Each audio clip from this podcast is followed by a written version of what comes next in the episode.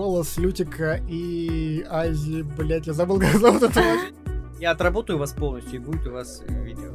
Противный голос, например. Ну и как, поперла прям? Ну, видишь, я же здесь с Ну. вами. Ты не поверишь, но об этом мы тоже не будем. Ну ладно, не будем, так не будем. Больше всего я боялся отдать д- д- долг и год жизни. Великому Отечеству. Я, конечно, был мастер спорта по прокрастинации.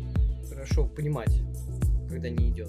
Ну, Том Сойер с бородой, представь ну ты что? Давай прочли. Да. Красная рыбка. Нет, уже красный Себастьян. Да, это это, краб. это вообще не рыбка. А другой скажет, что быстрее прогибайку. Да, конечно, еще разок ты. Давай себе. Потеряем. Да нет, мы еще не доехали. Да, конечно, это же ярлык. Нет, надо поменять. Это же же- Почему здесь женский ярлык? Надо поменять. Талант как родинка на человеке. Они были как супергерои, передвигающиеся посредством пердежа. Не выходя из комнаты, рвану эту бомбу. Да, я Шелдон. Я официальный русский голос Шелдона. Да ладно. Да. У меня такой не очень половозрелый голос для таких пафосных титров. Добрый день! Всем привет! Всем привет. Привет. И Это это, подкаст подкаст. «Отработай меня полностью». И сегодня у нас замечательный гость. Голос Лютика и Джесси Айзенберга. Или кто не помнит, этот парень из иллюзии обмана, из Зомбиленда, вот тот главный герой, да. Да, и мой фаворит — это плюющаяся утка. Да, да. Это прям любовь это, и мой фаворит тоже.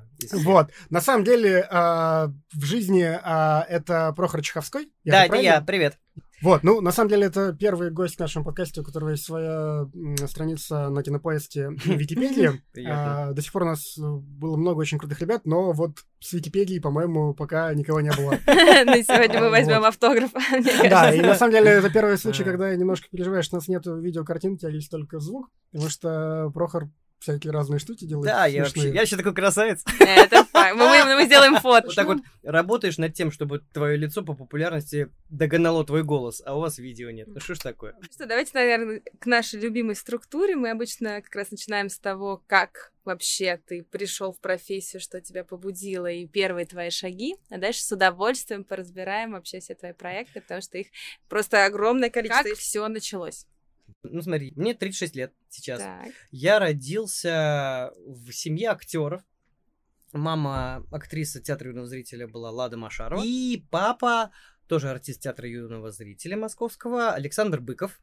Вот. У меня тоже была всю школу фамилия Быков, потому что это папина фамилия, а потом просто мы поменяли фамилию на Чеховской, потому что папа сказал, типа, а что так можно было? А Чех- Чеховской это его фамилия, его дедушки, моего прадедушки.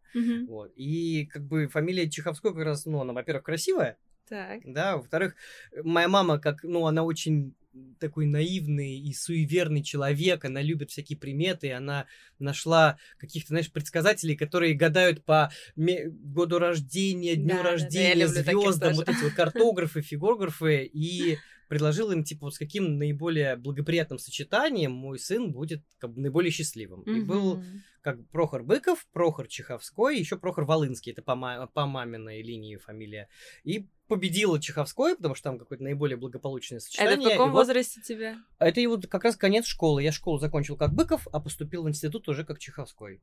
Я был актерский ребенок, я ничего кроме театра не знал, и учась вплоть до поступления всю школу, у меня была музыкальная школа еще, а у меня была дилемма стать, у меня я еще по классу гитары ее закончил. Я был победителем Москвы среди музыкальных школ по гитаре. И у меня была такая, типа, тема, может быть, пойти в гитаристы. А и пел там? А там Нет, я такой играл, как классический М. гитарист. Там все вот эти вот Мгм. заковыки Класс. разные. А, но для гитариста у меня было слабое сольфеджио, потому что у Мгм. музыканта сольфеджио это всегда Мгм. самое, что ни на есть, что надо натачивать очень остро. И мама папе сказала, слушай, так, Саша, давай фигню не страдай, подготовь, во-первых, убереги сына от армии, подготовь его в актеры, пу- пусть идет туда, типа. А папа говорит, нет, я не хочу, чтобы он был актером, он меня, честно, А всё- почему он не хотел? он хотел себе обеспеченную старость, он меня затаскивал какими-то брошюрами банковских колледжей, Мгм. клал их на видные места, чтобы... А я был отпетый гуманитарий, ну, как бы, честно говоря, ну, это же, по-моему, маленький процент людей, которые заканчивают школу, потом куда-то сразу поступают, и по этой профессии потом всю жизнь живут. Ну вот это как раз про что наш подкаст. Они Ну да, какое-то время ну живут, да, потом честно, многие потому что ну, в меняют. этом э, люди еще не знают после школы, что они хотят, они себя не чувствуют. Это как бы только-только они из аквариума попадают в речушку, даже не в океан, и не в море. И поэтому, это, конечно... Нет, но все-таки почему ты смотрел, получается, только творческое направление, не смотрел а совсем я ничего другого? гуманитарий. У меня с математикой, со всеми точными науками полный привет. Ну Не, хорошо, ну, какие-нибудь юристы, они что же... Юристы меня привлекали, но там большая же правовая вот эта вот тема, и, ну, как-то нет. И к тому же еще у меня и музыкальная школа была, видишь, я еще играл, и надо было как-то готовиться, ну, чтобы кто-то подготовил, а подготовить мо- могли только родители к поступлению Но ты учился в самой обычной школе, где... Музыкальной. вот- А, а, Самая во- обычная музыкальная школа. а в обычной обычной... Ну, просто... Она была до обеда, она была до обеда общеобразовательная, после обеда музыкальная. А, то есть он с углублением туда. Да, с Все, углублением поняла. такая. Тогда, тогда поняла. Вот, и поэтому я был музыкальный парень, такой, типа, артистичный, но, честно, когда вот папа уже засучил рукава и за меня взялся, а, мне еще повезло, я один класс закончил экстерном. Вот, и у меня был один год до поступления вот до военкомата Мгм. как раз.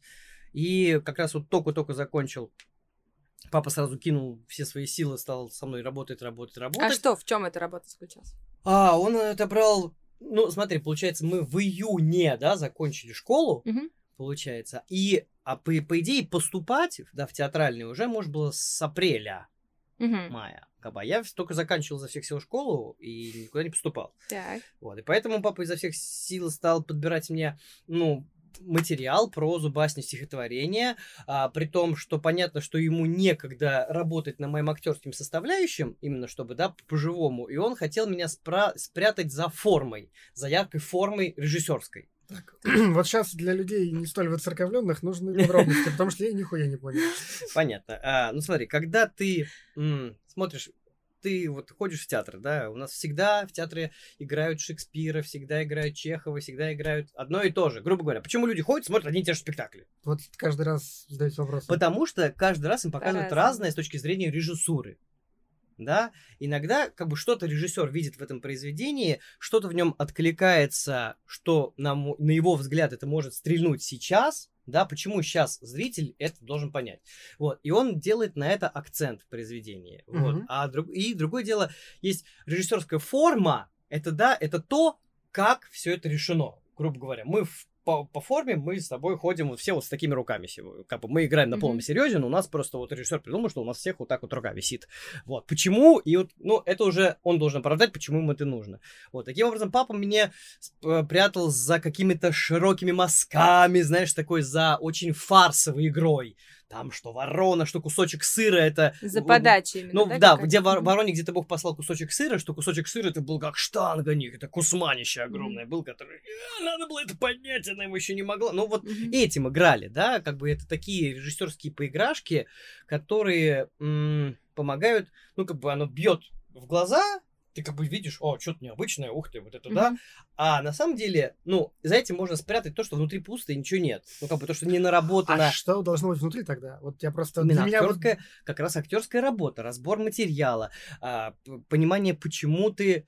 Я тебе сейчас могу чуть по- по- по- подольше рассказать, и ты попозже, и ты поймешь, в чем разница. Да, тут э, он мне просто там папа сказал, так, давай де- делай, дел- делай так, что этот сыр огромный, а тут такая леса. Ну, как бы он такой фарсово разыгрывал Мгм. очень.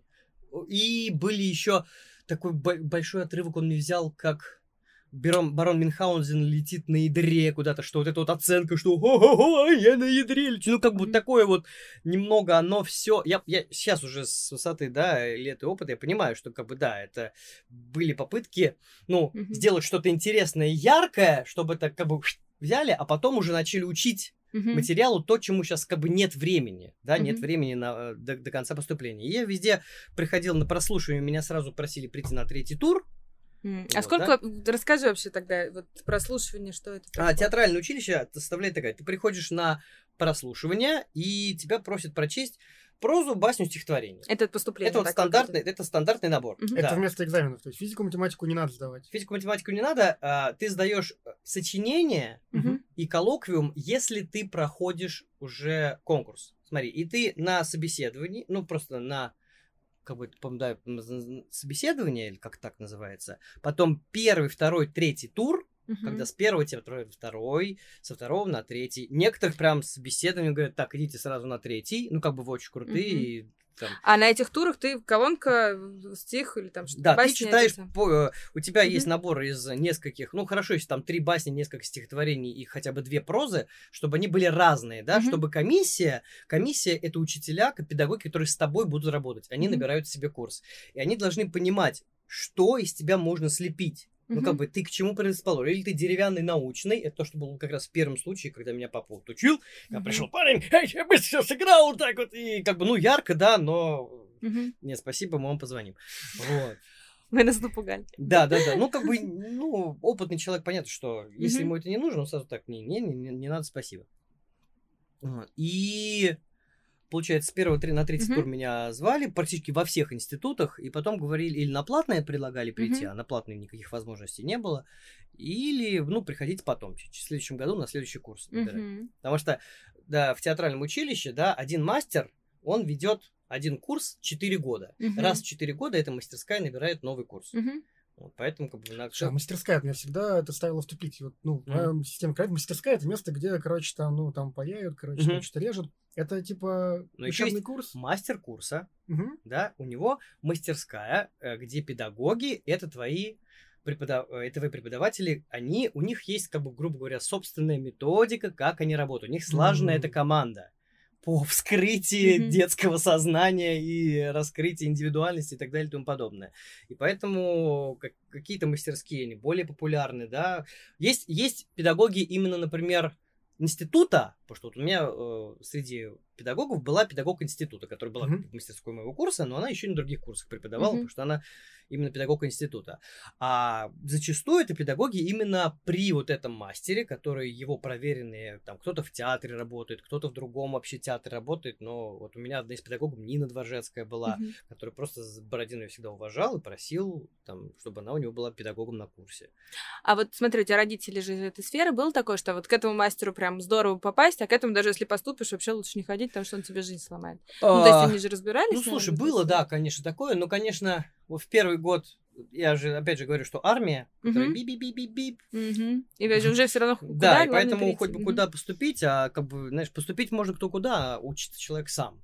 А какая у тебя была приоритизация по институтам тогда, если по мастерам? А в первый год, а бы хоть куда поступить, конечно, Ну, все равно меняется. же наверняка было вот самое классное вот сюда, но как бы И во нет. второй год, как раз, когда уже вот уже по чесноку, папа уже зимой засел за материал, уже как-то понимая, что я из себя могу представлять, потому что я всегда был мальчугового плана, и как раз-таки, как раз первый год, я когда в кин... поступал в Щуку, тогда в Щуке набирал Князев, и он меня посмотрел и сказал, что я, говорит, не беру еще по той причине, потому что, говорит, ну, у меня, во-первых, я уже сейчас сформировал там за эти 2-3 месяца, кто у меня будет на курсе, и из тебя непонятно, что сейчас выйдет. То ли ты вот сейчас через год в мужика превратишься, М. то ли ты так и останешься пацаном, вот как я остался пацаном. Мгм. Вот. Ну, такой, видишь, кот в мешке, говорит, Мгм. непонятно. И поэтому, говорит, тебе сейчас как, как, как в рулетку играть, как это в мешке, не, не поймешь. Слушай, а я правильно понимаю, что вот у мастера, у него на свой курс, у него есть там уже четкое понимание, кого он там,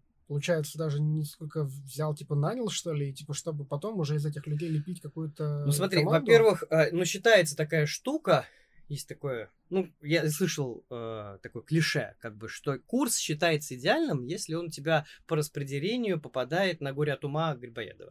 Потому что там есть все-все-все амплуа, там есть и героини, и герои, и характерные, и комедийные. Вот если у тебя так, ну, шапочно вроде подходит, значит, у тебя разноплановый курс. Поэтому Мгм. курс всегда набирают, типа, одного-двух героев-пацанов, там, одну-две героини, вот именно такой красавец-героинь, вот, и больше нет, потому что, ну, как бы, нужны и характерные, и девочки, которые, и, ну, и мальчики, которые и то, и то, и то могут. Должен быть, как, это как маленькая театральная труппа на 4 года, М. да? Ты с ними будешь 4 года, ты первый год ты их учишь вообще ну, полгода ты учишься быть на площадке вообще без зажима, понимать себя.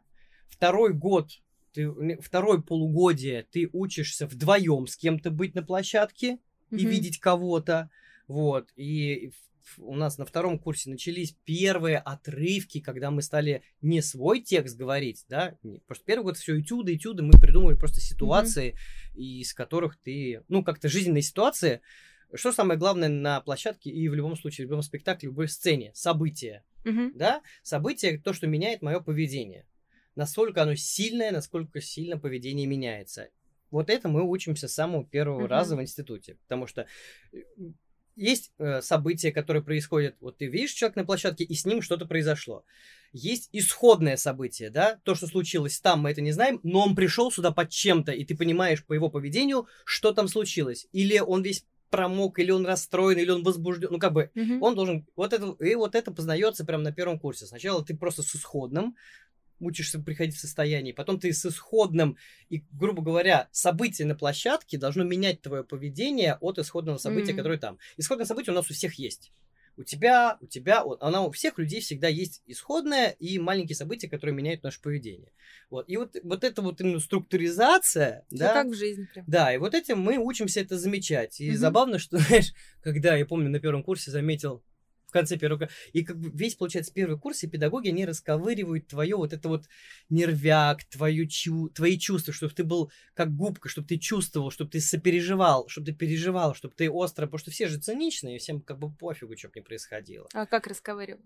Вот Это это вот всеми давление упражнениями или- психологическими, М. ска- а, некоторые вскапывают твои самые потаенные, что ты стесняешь, прям как психологи с тобой работают, чтобы достать из тебя что-то живое, чтобы ты потом, опираясь на эти воспоминания, попадал, ну, в нужный накал и темперамент Слушай, ну событий. это же может быть очень жестоко. Да, некоторые прям э, хлопают дверью, уходят и вообще из института уходят, как все это не мое, идите нафиг, не трогайте меня. Ну, а некоторые, наоборот, там, с помощью этого начинают раскрываться и понимать, ну, как бы, знаешь, как бы любой... Что интересно, что у актера любой опыт, он в копилку. И мы очень иногда жопны, как вампиры. Ты знаешь, иногда бывает даже на похоронах стоишь и думаешь, так, а что я здесь чувствую? Что со мной происходит? Когда у тебя идет вдруг самоанализ, что я сейчас в этой ситуации, чтобы потом в будущем когда-нибудь это вспомнить. Типа, знаешь, что все, похороны, похороны. Ну, я вот сейчас на похоронах, да.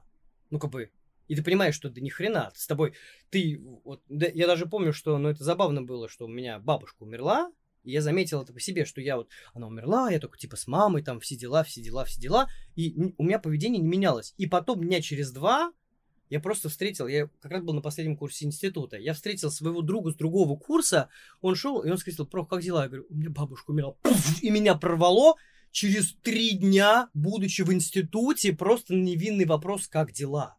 Мгм. И это как раз вот то, чем занимаются актеры, да, что как бы нет вот этих штампов, что на похоронах мне плохо, я весь реву, а потом все, все похороны прошли, и типа вот, Мгм. они бывают так, ты бывает на похоронах, но ты же не, не дошел, не доверил, или ты занят другими делами, вот, там в этот момент ты должен быть там, например, опорой для кого-то родного, и ты не должен быть тряпкой, и потом вдруг тебя бф, прорывает. Мгм. И вот эти вот штуки, они, это актерская профессия, она очень интересная. Так, очень. подожди, мы к поступлению, подожди, это прям, мне, вообще все интересно, потому что это сфера совершенно Вот, поступление. И На вот второй год На ты... второй год, да, папа уже за полгода за меня взялся. Я, конечно, был мастер спорта по прокрастинации, потому что, Ну, ну, 10 как бы папа тоже д- что делает? Он делает как педагог, он пытается всковырнуть твои какие-то... Мгм. А когда ты ребенок, ты только закончил школу, и да тебе не хочется это ковырять. Ну, правда, потому что это же неприятно. Ну, Мгм. как бы, когда тебя даст за, за живое, это потом уже мы там, когда начинаем работать, мы понимаем, как это работает, и актер начинает кайфовать от этого, это свой адреналин, свой наркотик, да, вот это вот, когда ты проживаешь на полном серьезе чужие жизни. Мгм. А, а вначале это все... А Когда это папа ковыряет, это не больно? Ну, я имею в виду, что, может быть, легче брать какого-то стороннего некоторые дядечку. берут стороннего. У меня были советчики. Ну, как бы некоторые люди просто приходили и Мгм. говорили, а попробуйте, про- там меня вот там, я что-нибудь прочту, говорит, а вот такое стихотворение с ним попробуйте. И, опять же, про актерский разбор. Была тогда, вот на втором как раз поступлении, папа уже дал мне детство, отрочество, юность Толстого, Мгм. отрочество, момент, где а, герой видит, как девочка, которая ему нравится, она целуется с другим, и что с ним происходит. И мы вот как раз вот это с ним, это много было разбора именно, разговаривали. А что, папа говорил, что, что здесь важно. Мы брали, например, еще как другую прозу, именно такой молодой юный отрывок, э, как раз который очень, ну, ложился на мою индивидуальность. Это «Белый бим черное ухо» первый раз на охоте, когда у него э, просыпаются инстинкты охотничьи, когда он из щенка становится вот как раз, когда у него вдруг появляется стойка, и он сам это описывает о себе, и как раз вот на, во время чтения я вставал в эту стойку, потому что я описывал, что с нами происходило, этот раш, когда ты вдруг, вдруг, вдруг, у тебя инстинкты начинают работать. И они, видишь, они показывают а, получается, одна проза показывала, как я страдаю, другая показывала мой раш и кайф и охрененно, вот, а басню тоже мы возвращались и «Ворона, лисица, стрекоза муравей», но нам, кстати, порекомендовали очень прикольную басню, она «Заяц на ловле» называлась. Она простая, тоже Крылов, а, там большой собравшийся гурбой, медведи, звери изловили, на чистом поле задавили и делят между собой, кто что себе достанет. А заяц за ушко медвежье тут же тянет. Такой, те, а, а там, типа, живот, я дословно не помню, там, животное разворот, эй, ты косой пожаловал от коль, тебя никто на ловле не видал. Эй, брат, так это же я его пугал.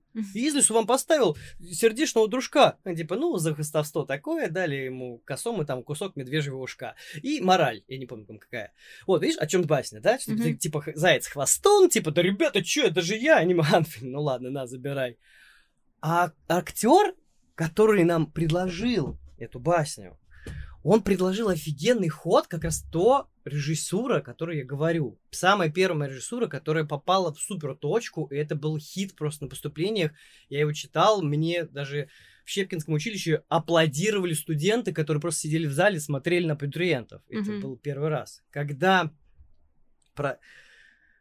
прицепился, он обратил внимание, да, что когда Косой говорит, что, ребят, так это же кто? Я его пугал и в поле вам поставил сердечного дружка сердечный дружок. Mm. Лучший друг зайца, по-честному, был медведь, которого он в шутку напугал, а тот так испугался, что пришел к хищникам, те его задрали. И на его глазах большой собравшийся гурьбой медведя звери изловили, на чистом поле задавили и делят между собой кто что себе достанет. А заяц за ушко медвежье тут же тянет. Эй, брат, постой, поднажаться, я же его пугал. И в поле вам поставил сердечного дружка.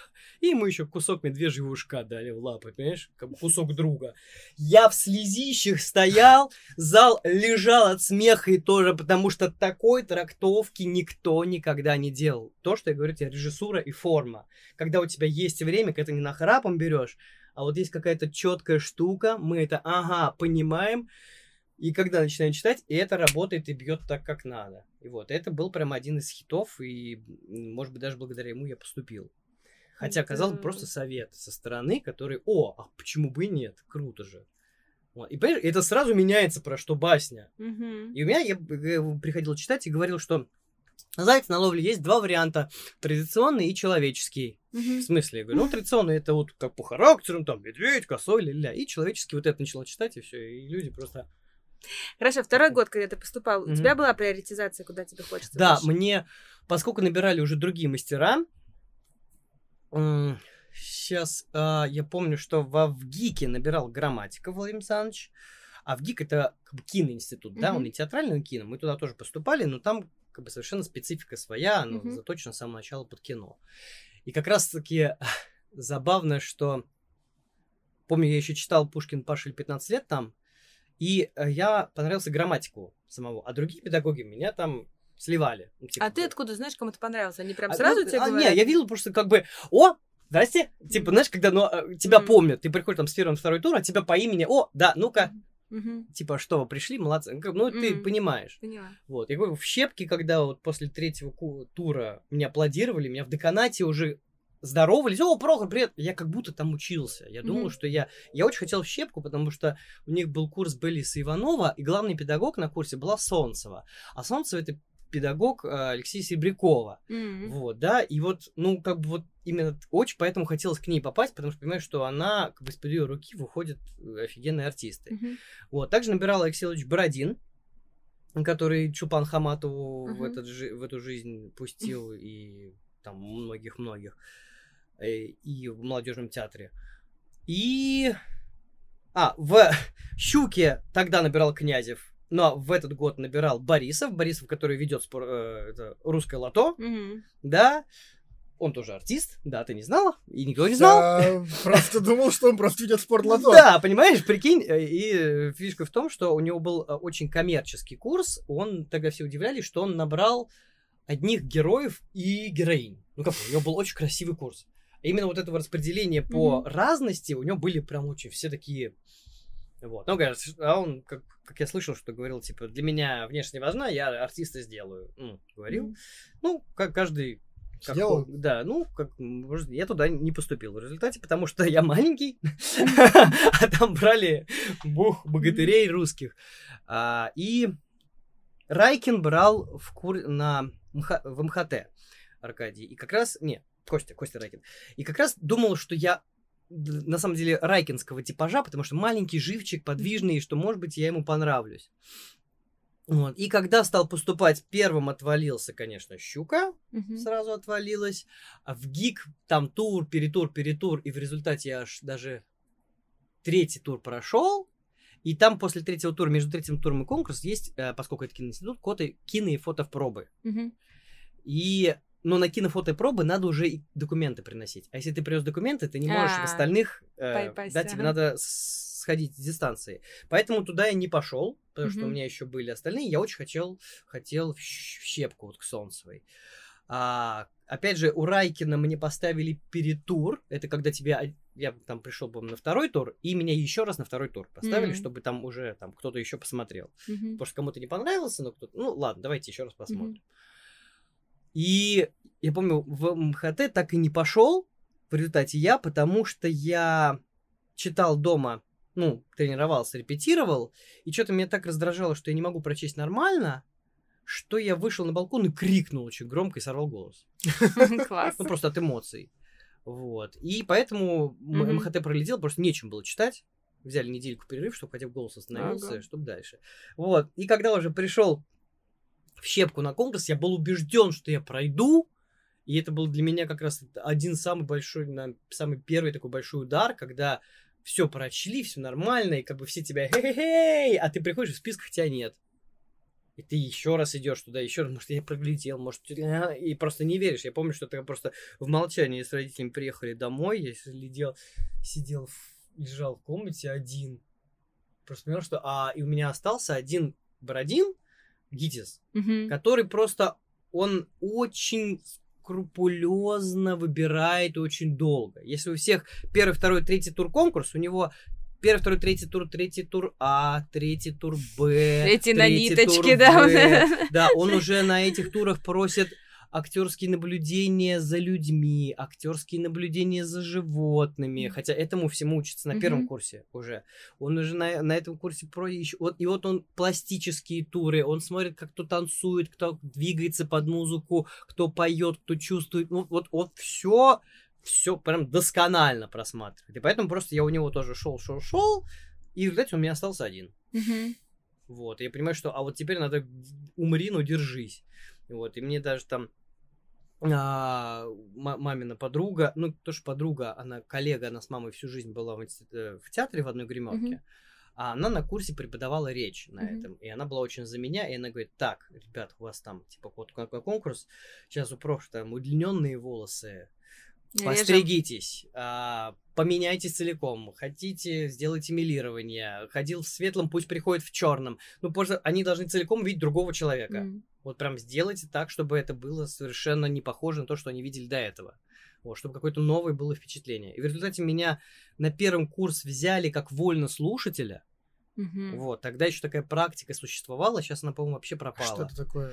Вольнослушатели это из давнишних еще вообще Достое... времен Достоевского такая практика существует, когда ты ходишь весь первый курс, и ты платишь, не, а, ты платишь за это, за обучение, но это не платная основа, да, когда ты целиком заплатил Мгм. за год там 4000 евро или сколько это там стоило, а ты платишь там, грубо говоря, там или 300 или 600 долларов Мгм. там за полгода, вот, и ты можешь не за весь год, а за полгода и за полгода заплатить.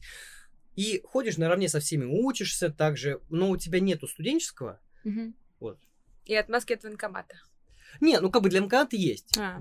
Ты- учишься на курсе, да, это у тебя есть. Но просто у тебя как бы не- не- нету студенческого, или есть, но он такой, ну, просто как, как фикция. Он, ты не на месте на курсе, ты просто при курсе существуешь. Мгм. И в конце первого курса тебя или говорят спасибо, или переводят М. в основные. Ну, то есть второй раз еще Да. экзамены как бы нужно. Да, да, да, да, да, вот. И как бы вот, ну, как бы другого шанса не было. И у нас пять таких человек было на курсе, три пацана и две девочки. И двух уже перевели зимой, Мгм. вот. И еще в конце года одной девочке предложили целиком на платное пойти, и двум пацанам... Было одно свободное место, и вот я еще один парень. Мгм. И мне повезло, мне предложили это место. Если бы не поступил, ты бы дальше пытался или все-таки как-то менял? Слушай, я не знаю, что было бы.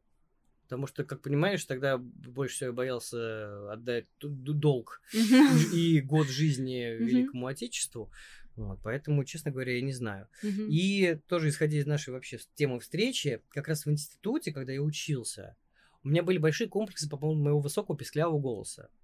Вот, Ты так- потому- Или он у тебя сейчас поменялся? Ну, сейчас, конечно, он поменялся со Мгм. временем, потому что я уже говорю на низах, и он меня стал... Ну, на первом курсе особенно вообще невозможно было слушать меня. И Бородин еще все говорил, понизьте Прохору голос невозможно. А Блин, реально голос можно понизить? ну, Упражнениями. Да. Ну, просто... Когда я поступил, я разговаривал вот так в основном, потому что на связках здесь как бы и вот так нормально все время разговаривать. Надо же с ума сойти все время слушать, да? Честно А потом говоря, ты да, не делаешь... Да, здорово! Вот, представляешь? Вот, да, потом ты делаешь упражнения, ты понижаешь, ты подгружаешь грудные резонаторы, чтобы у тебя голос опускался, был более гулкий, более широкий. И таким образом амплитуда, его сила и к Мгм. тому же и, устав, и устает он меньше, когда звучит правильно. Мгм. Когда ты на все на связках, то вот и срываешь голоса, как я срывал тогда, потому что ты всеми на связках разговариваешь, вот этих не, не А это от чего, кстати, вот такое? Почему кто-то сразу так говорит? э, на- человек привыкает. Это просто как, вот, знаешь, как прикус. Кто-то Ну, то есть это в детстве нужно сразу отслеживать, сразу ребенку в детстве ставить правильный голос по факту? Ну, хорошо, если об этом ну, кто-то скажет ребенку и немножко с этим поработает. М, Интересно. Не, ну если когда вот так вот люди разговаривают, и нормально. Вот как бы они вот так всю жизнь Не, ну я говорят. просто думала, что голос это такая вещь, которая не меняется. Я Ну, как бы, ну, это как бы физиология некая. там. Нет, Да. как бы есть целое же педа- упражнение, как бы упражнение, у нас есть предмет э, речь, Мгм. да, речь, актерская речь, русская речь. И когда мы делаем, если потрясающее упражнение Стрельникова, который, или Стрельниковой, господи, простите, позор, не помню. Вот, такая- ну, это набор именно дыхательных упражнений, который совмещается с дыханием и с физикой. Когда ты делаешь по 96, вот так И, и что, и и, происходит? У тебя Ну, как бы у тебя циркуляция крови восстанавливается, у тебя организм привыкает к нагрузкам, у тебя это все разгоняет вообще сосуды, и у тебя весь организм начинает работать. И таким образом ты выходишь на сцену как говорящая голова, а у тебя весь организм просыпается. И таким, ну, грубо говоря, когда на речи там о чем следят, что когда ты говоришь так, просто голос, у тебя должно мало того, что вот здесь вибрировать, у некоторых ноги вибрируют, когда они делают просто вот, вот, Надо вот пускают, да. И это все, Пол вокруг не начал вибрировать. да, да, да, да, да. Ну да, это Вот, и это все раскачивается, развивается, и я, честно, вот у меня были комплексы, потому что я всегда пищал, пищал, пищал, даже материться стеснялся, потому что, типа, я думаю, что это не брутально звучит, кошмар, кошмар. А мне мой там однокурсник Саня Серов говорил, ты че, ты Честера Беннингтон, блин, видел? Ну ищи пискля, как он? Он же мужик, да не бойся там, он еще там повышал самооценку. Я да ми ми ми ми ми ми Ну, конечно, что, музыкальная школа, маменькин сынок, поступил в институт, вот, вот. И потом уже, конечно, ну, потихонечку, потихонечку, уже в театр меня взяли, и параллельно с театром начались какие-то работы у микрофона. И когда вдруг я понял, что мой комплекс стал моим козырем, Мгм. потому что именно вот таких высокоголосых пар- парней их мало у микрофона, и в этой, ну, как даже там по сей день не, не очень много. Мгм. Как бы, наоборот, там брутальных британов их много, Мгм. армии, армии орков, а! вот, а именно таких взрослых артистов, которые могут говорить как молодые пацаны, Мгм. их мало. Мгм. Там долгое время был там штук 5, наверное, вообще в Москве, и все. И поэтому вдруг это оказалось востребовано и популярно, Ничего себе. и у меня... Подожди, мы сейчас Да. к, твоему, к твоей этой истории, это же отдельно уже пошло. Мгм. А, быстрый вопрос. Правильно, как где-то слышала, что люди, которые играют в театре, не очень любят киношников, и, соответственно, у них такая, типа, как внутренняя... Просто завидую. Да? Почему ты не пошел тогда именно в киношный институт? А именно те- хотел в театральный? Потому что туда нужно было подавать... Только из-за документов? Да, конечно. А вообще хотел Самое- бы. Подождите, а почему туда нужно подавать документы? Вот это ограничение, оно же искусственное. Или да? оно, типа, То есть туда что- больше людей хотят обычно? Нет, просто у них там такие свои правила. Я не знаю почему. Все же одновременно. И Мгм. вот там, это может быть от мастера курса зависит. Видишь, ник- все же разные. Кто-то быстренько делает набор и пу-пу-пум, и все понял. Самое смешное, что вот я к Грамматикову не поступил тогда, да, потому что я просто не пришел ему подавать. Мгм. Но мой самый первый кинодебют был у Грамматикова в фильме, когда я был на втором курсе, буквально через год после этого. Мгм. Когда мы с ним встретились, он говорит, я говорю, Настя, я же к вам поступал, и к ним пришел на кастинг, говорит, ой, да, конечно, и он мне утвердил, мы 10 серий сняли, я играл главного антагониста вообще в этом фильме, и это очень любопытная была работа на втором курсе уже. Ну, Ну, то есть для тебя театр, кино — это вещи э, не противоречащие друг Нет, это другу? И вообще, и, Э, абсолютно на мой разные. взгляд, и дубляж, и работа у микрофона, и кино, и театр, это все разные грани одной и той же профессии. Мгм. Просто бывают люди, они, у них у всех грани заточены, да, они и здесь, и здесь, и здесь. Вот. У меня, как бы в театре, слава богу, уже 15 сезон служу, служу в Мгм. молодежном театре, да, получается, я к Бородину поступил, через 4 года он же взял меня к себе в театр. Мгм. Это как раз самый такой второй стресс был, когда... Первый стресс, когда ты, грубо говоря, ничего не знаешь, хочешь стать артистом, ты вот поступаешь туда, а второй, он жестче стресс. Это когда ты уже за 4 года подсел на иглу творчества, Мгм. ты уже, ну, как бы ты постоянно, потому что 4 года от тебя требуют творчества. От тебя требуют педагоги творчества. Требуют, требуют, ругают, чехвостят, восхищаются, хвалят, ну, как бы все что угодно. И 4 года, Удачи, типа, да? Да. Набирай как. да, ну, вот кому-то повезло, кто-то там остался в, теат- э, в, в театре, в молодежном при кур- курс, при котором был, да, просто Бородин к себе взял, там у себя какой-то Мгм. процент берет.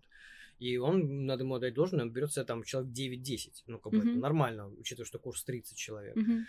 Вот. А все остальные, вот, ну, там показались, показались по Москве, где-то пригодились, где-то нет, и все.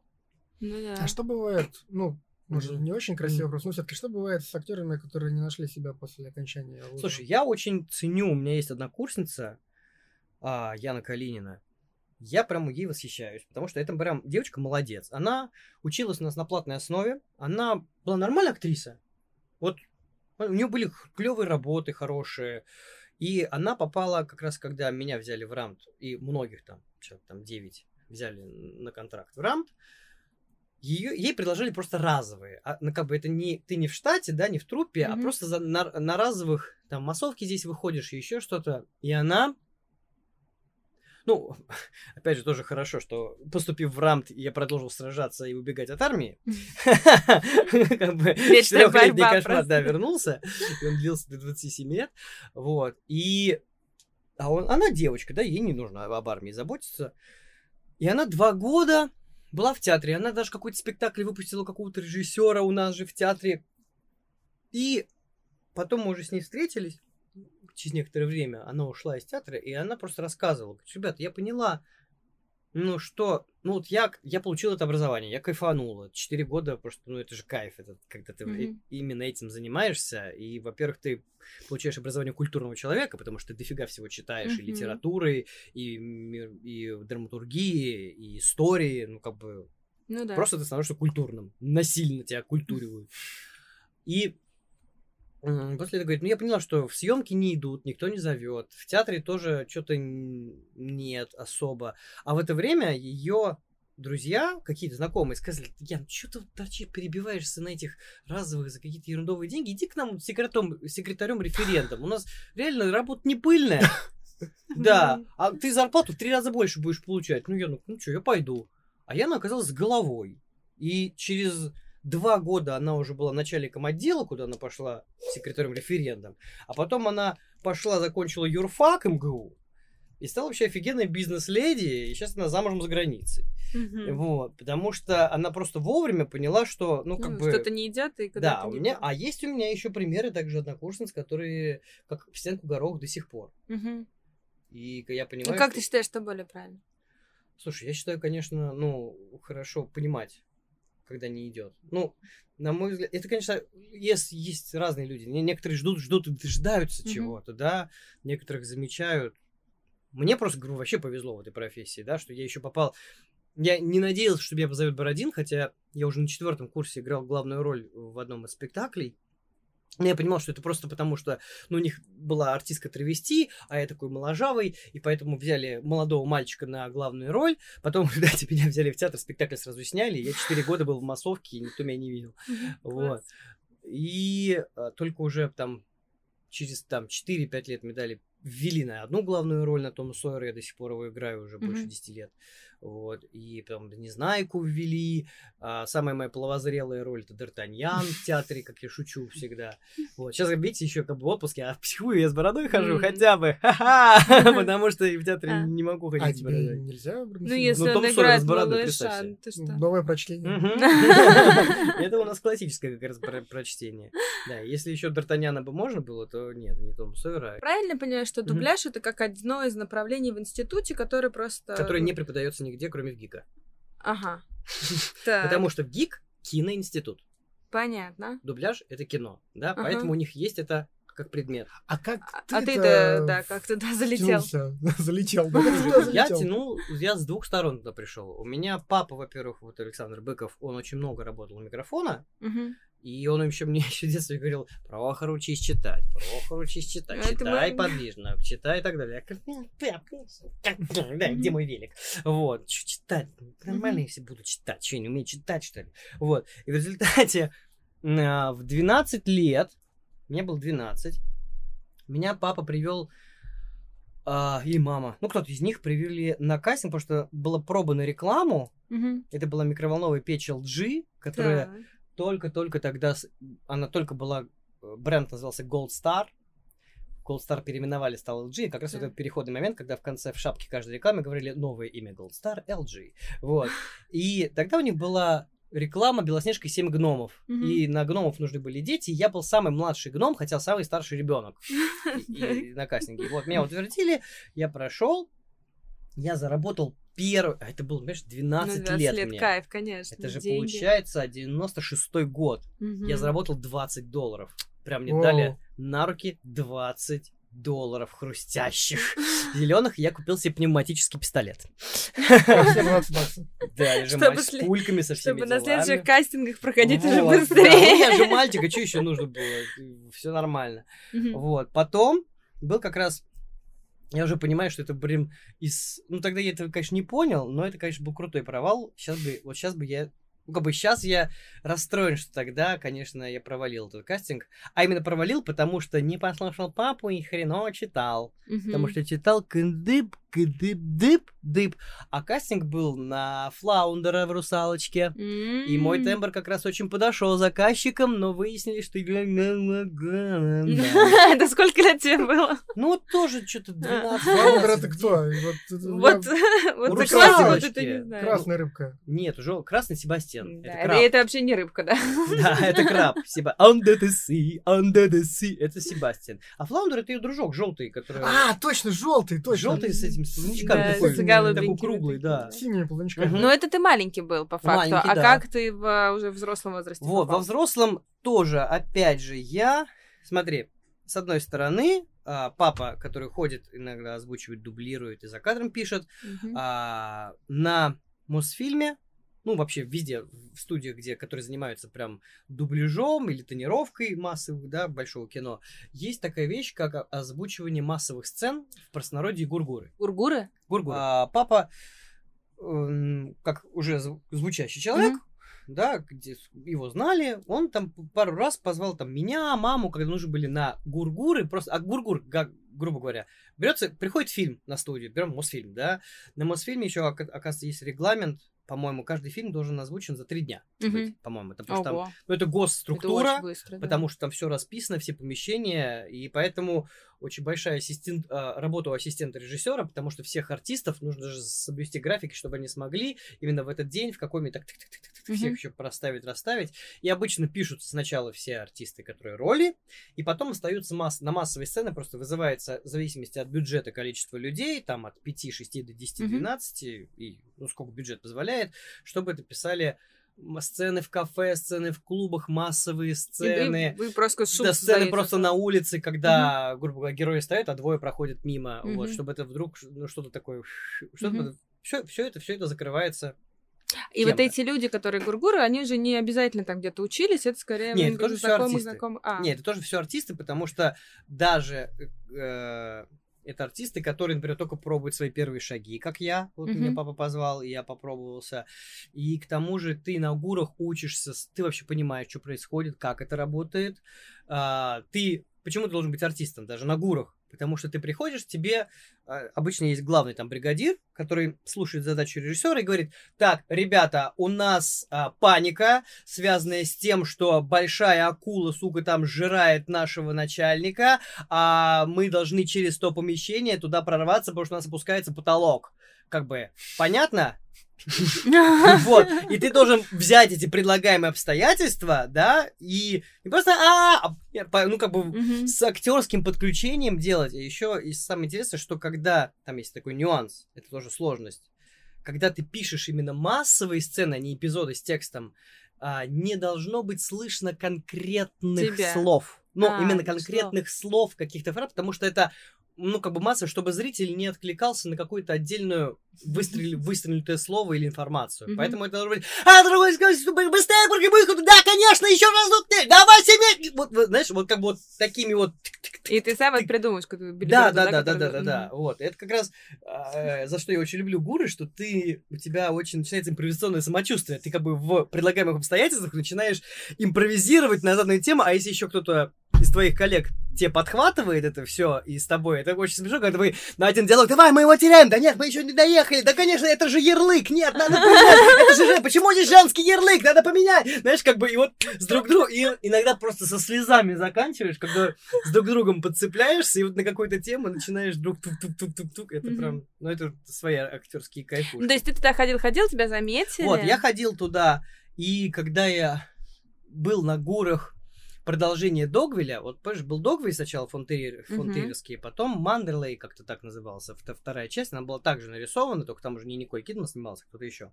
Вот, и пришли, э, меня папа туда привел, я какого-то мальчика озвучивал у микрофона, а в это время по коридору шел Слава Баранов, э, ныне уже покойный, замечательный актер и режиссер, который вы его знаете как голос Голума, как голос всех Симпсонов долгое время. У М. него такое вот. Мгм.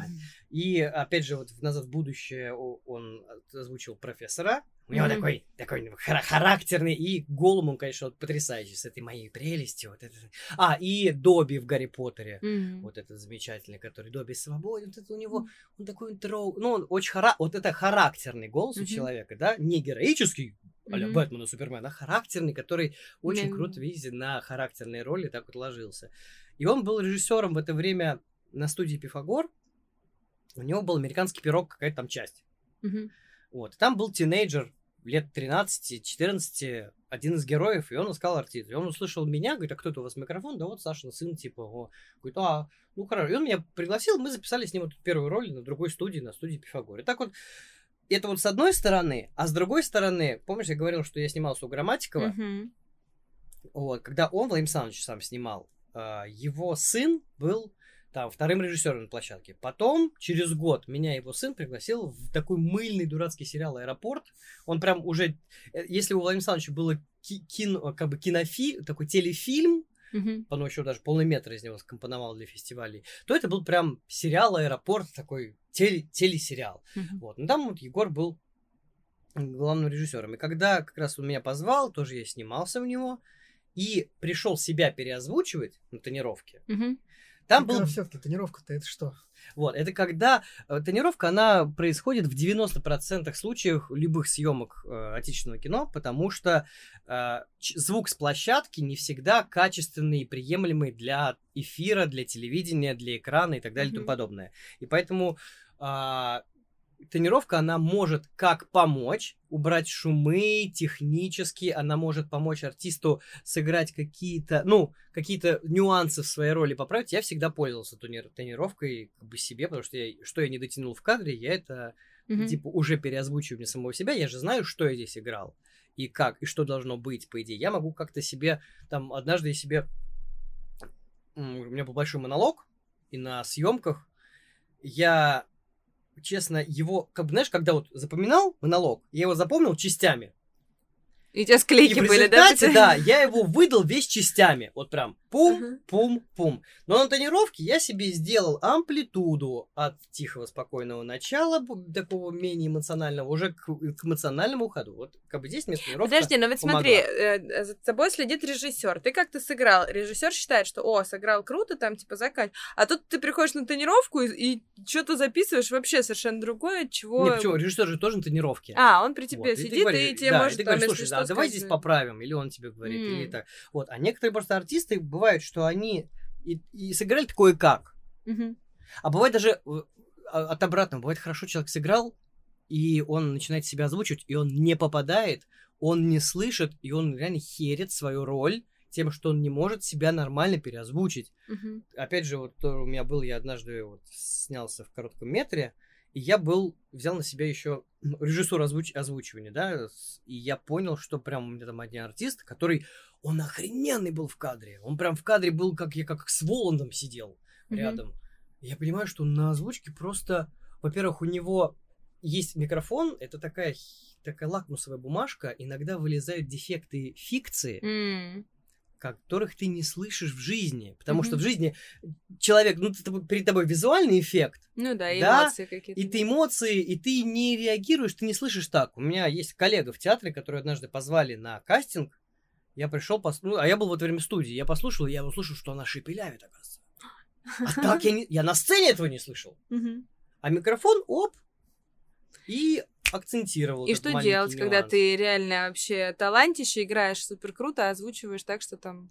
Ну, навыки, понимаешь, А, навыки. то есть это все тоже развивается и Да. корректируется. Да, ну, потому что реально это преподается только в Авгике, да и то, насколько я знаю, это преподается так, ну, по верхам. Мгм. И есть люди, ну, которые могут, я не знаю, может, благодаря тому, что у меня музыкальная школа, да, чувство ритма какая-то, может, это сильно помогло, что я, ну, могу в мелодику, в ритм понять, когда ты видишь, когда тайм-код, э, да, тайм-код, Мгм. циферки внизу картинки, да, когда на какой, а у тебя текст всегда написан, типа, реплика начинается в такой-то, такой-то. Ты, А, получается, ты должен да, ты, получается, ты ну, должен смотреть на тайм-код, начать говорить тогда, одновременно еще и в губы попадать, и еще и читать.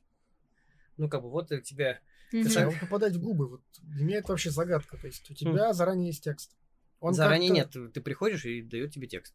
Я имею в виду, что он уже написан, тебе не Да. надо его выдумывать. Да, Но да, да, он уже переведен и уложен. Как-то понять, что происходит с губами, понять, что происходит с твоими губами, когда ты текст читаешь, и как ты это засинхронизировать. Как Ну, вообще это работает? На крутых проектах есть специальная на, на это ставка, это укладка, укладчик. Есть, бывает переводчики-укладчики, Мгм. бывает режиссер укладывает, который сам укла- укладывает текст. Это именно переведенный текст мы укладываем в размер липсинга, в размер губ. Ну, То есть под- подбираем слова синонимичные, которые условно, да? Ну да, чтобы, грубо говоря, да, чтобы, как у меня недавно было, чтобы не было, как бы, персонаж говорит yesterday, а у меня переводчик сказал вчера. Ну, И как ты на yesterday положишь вчера? Ну, а он а переведено точно. А как вот быть в такой ситуации? Ну, вчерашний день. А, то есть норм. Ну, какие-то Мгм. штуки, да, это как раз зада- задача укладчика, чтобы максимально без косяков, еще если даже не по размеру, а по смыкам, именно, да, чтобы если бы там заканчивается на открытый звук, чтобы у нас тоже была какая-то открытая буква гласная в конце. Э, Ну, это прям, это был фит такой, это было обязательным условием еще в 80-х годах дубляжа, да, Мгм. в 90-х. Сейчас, поскольку уже время, деньги, все это уплотняется, все больше делается компьютерно и так далее, и на, и на это зачастую мало смотрят, но в крутых больших картинах все равно обращают внимание. Потому Мгм. что, ну, да, когда одно дело, когда телек, маленький экранчик люди, а другое дело, когда люди сидят на экране, там крупный план, какой-нибудь Мгм. артиста с большим ртом, и он или мимо, или не совпадает, но это сразу как бы у тебя просто мозг начинает как бы меня обманывать, меня обманывать, как, какое-то как говно. Вот. Да, а так это именно специальная укладка, и режиссеры этим занимаются, и переводчики, бывает и артист сам у микрофона, там я мо- могу что-то поменять. Правильно я понимаю, что вот у тебя было несколько обстоятельств, которые тебя привели именно Ну да, просто я не говорил, что я снимался, Я вот вот себя же- озвучивал в аэропорте, и там бригадир тоже меня заметил и сказал, типа, о, а, а можешь там официанта озвучить? Ну, Мгм. эпизод. Я, хорошо, да, я зашел, еще официанта озвучил. И он понял, что я попадаю в другие, записал мой номер, такой, типа, о, хорошо, я, типа, там буду Мгм. иногда звать куда-то. И смешно, когда мы с ним потом встретились на Мосфильме, когда меня папа привел. Мгм. И он такой, о, про- а, такой, понятно теперь, откуда ноги растут, типа, ну, вот так вот с разных сторон меня То получается. есть именно конкретно а, этому ты не учился, этого курса у тебя не было, это у тебя просто внутренний некий талант, который тебе так ну, помог Просто, да, повезло, что я мог в себя попадать. Мгм. Для меня как раз было странно, когда я там, будучи еще студентом, да, после съемок у грамматику приходил себя переозвучить, и там сцена длится 15 минут, я ее озвучиваю 20-25, ну все. Ну, как бы все озвучил. Я же, ну как, это же я сыграл. Это же я говорил эти слова. Я же помню, что я здесь играл. И даже слова практически не надо читать, потому что я их помню наизусть. А передо мной был уже такой взрослый дядя-артист, который там 45 минут не мог попасть в три слова. Не мог сначала понять, кто это вообще. Не, он и- и я понял, По что люди бывают такие, которые просто ну, то, то ли медведь на ухо наступает, вот просто не могут, Мгм. не дано. Вот просто вот, ну, не... ну, есть люди, которые чувствуют, э, там сделаешь, Ну да, а и он не может повторить. Мгм. Есть такие люди. Вот. И, и он потом, ты так же? Нет. Да ладно, ты же так сделал. Нет, не так. И иногда люди даже не понимают этого, что они не могут, пока не сталкиваются с конкретным примером. А вот смотри, есть такое понимание, что там актер от бога, да, или там человек супер талантливый именно вот э, в этом ремесле, тоже, который условно ну, не учится, но Мгм. играет. Просто потому что есть ли такие э, дуб- ну, как, э, актеры дубляжа от бога? Вот, то есть, или это скорее навык, который нужно нарабатывать, кажется, или это какой-то Я даже честно тебе свыше? говорю, я не встречал ни одного мастера дубляжа, который был бы плохим актером. То есть хороший актер, он обычно хороший дубляжист. Да. Ну потому что, на мой взгляд, что главное в дубляже? Чтобы ты понимал, что играет твой герой, Мгм. и ты играл вместе с ним. Мгм. так же, как он. И при том, ну, как бы идеально, когда ты не переигрываешь и не недоигрываешь, а играешь так же, как Мгм. он. И поэтому еще даже мой, мой папа мне всегда говорил, э, типа, что ты понимаешь, какой ты счастливый человек, э, ну, занимаясь озвучкой, потому что ты имеешь возможность, в отличие от твоих театральных коллег, работать с разными мировыми режиссерами, Мгм. над разным материалом, над разными жанрами. Потому что, вот, честно, меня, я этим очень горзу- горжусь, что на, на свой, я не знаю, это уже последний фильм, или уже не последний его, предпоследний фильм Спилберга «Первому игроку приготовиться», меня лично Спилберг утверждал. М-м. Вот лично Ого. меня и мою пробу утверждал Стивен, мать его, Спилберг. Вот. а как он это делал? Он же, наверное, вряд ли по-русски. Отправляли ему пробы, Да, ну... Он смотрел. Вот. А, ну, то есть голос, да, подходит, не Да, да, да, подходит, да, да. Я записывал пробы вам специально. ля-ля. И, ну, таким образом я косвенно поработал со Спилбергом, потому что Да. я озвучивал главную роль у него в фильме. И, как бы он меня утверждал, и по- получается, да, я как актер, я играл то, что требовал Спилберг, ну, то, что хотел. И это как раз вот этот опыт, который мне позволяет у микрофона, ну, как бы, это же офигенная актерская практика. Мгм. Я у микрофона закуску. Вот я 16 лет служу в театре и, и, и у микрофона работаю. А вот, вот эта фраза Сколько я ролей? «Служу в театре», А в театре служат. именно служат. Да. Да. Не работают, Мы- не играют, именно Артисты служат. служат. Играют на сцене, но служат в театре. Это же да. Ну, как бы мы не работаем, а служим. Мгм. На службу поступил, на То службу. есть вот театр. бегал ты от службы, бегал, и вот Да. Ну, не поступил. могу, у меня уже другая служба. э. Вот. Ну смотри, ты все-таки для себя больше, ну, вот отвечая на вопрос, ты все-таки актер, ну именно актер театра там или не знаю киноактер или дубляжист, что ближе? Как ты сказал, Слушай, есть же много актер. гра- актер. Я, я люблю, я вот, и, мне, понимаешь, дубляж и работа у микрофона, слава богу, мне дала возможность зарабатывать своей профессией. Мгм. Мне не стыдно, что я зарабатываю и живу, и существую, и как бы могу ездить отдыхать, смотреть мир, вот. И, конечно, это не ах, как много, Мгм. но больше, чем если бы я работал только в театре. Мгм. И а, опять же, что я считаю тоже хорошо, многие артисты, ну, обычно, да, человек заканчивает институт, и у него, ну, обычно, вот я человек, я закончил актерский институт, пока я учился, я понимаю, что есть или театры, или съемки. Мгм. Ну, театры, фу, хорошо бы, а вообще лучше съемки, и чтобы были съемки, съемки, потому что съемки это другие деньги, это как бы, это, ну, даже помню там будучи, я учился на четвертом курсе, да, и там 100 или 120 долларов за съемочный день, тогда это было, а я закончил в 2004, 2005 году. Ну, как бы это круто Ну было. да, Для понятно. студента, особенно, который на стипендии. Ну вот, поэтому понятно, что чем сниматься больше, а от проекта к проекту ты можешь там увеличивать, там не 120, 130 просить, там 140, а если будет еще агент, ну как бы, да, Мгм. и люди не знают, что есть еще целый микрофонный вообще мир, огромные радиотеатры, радиокниги, ну, аудиотеатр. А вот, кстати, радио, радиокниги, там тоже нужно актерское Да, мастерство? ну это же мы играем, даже есть э, радиорежиссеры, потому что даже в свое... Сейчас уже, конечно, это прям как динозавры, да, их очень мало записывают Как, радиоспектакли. Нет, аудиокниги это немножко другое. Аудиокниги это один актер, вот я беру книгу Мгм. и читаю тебе Мгм. офигенно. За всех, за всех, за всех, Да. за всех. Вот это аудиокнига. А радиоспектакль это же радиоспектакль, где у тебя целая труппа, где у тебя разные актеры, это как антреприза, которая Мгм. созывается на время записи на 2-3 дня, пока это А. все пишутся, и режиссер тебе также приходит и говорит, что происходит в этой сцене, и ты все это играешь просто стоя у микрофона. Мгм. Вот. И это просто там, Нет, это понятно. А аудиокниги тоже актерское мастерство нужно? да, ну Везде. я думаю, что да. Хотя, честно, у меня сейчас есть одна коллега, э, не коллега, знакомая, она всю жизнь, а ей уже в районе там 50, даже за 50 лет, она всю жизнь работала в э, радио FM индустрии, и просто так получилось, что она была вынуждена признать себя банкротом. Мгм. Прям официально сделать, что я банкрот. А работать-то как-то надо. Вот, и она пишет радиокниги, аудиокниги. А аудиокниги, как я понял, ну, я, я у нее спрашивал, типа, сколько это стоит, как, как это вообще происходит. Оказывается, просто есть, а, ну, агентства, которые продают эти аудиокниги, да, приложухи те же самые в телефонах и так далее. И они платят за час готового материала Мгм. который ты сам на студии сводишь, ну как бы не сводишь, а вот там чистовая Да, твоя запись, быть Мгм. без помех, без шумов, без ничего, вот прям плюм, и вот за час они тебе М. какую-то денежку дают. Ну и дальше уже... Да, поэтому будет- актер ты не актер, но понятно, что если там и с именем, наверное, это будет подороже Мгм. стоить. Если ты без имени, то, наверное, недорого. Мгм. А вот если смотреть на образование, вот ты как раз говоришь, сначала Мгм. там такая сумма, потом такая, от чего это растет? Вот если, например, про тот же дубляж говорить, это, ну, там, от имени, что я Слушай, теперь дубляж- уже Прохор, поэтому, извините, давайте мне 10 лет Ах. больше, или как? Хотел бы так, как ты. Может быть, так и будет когда-нибудь.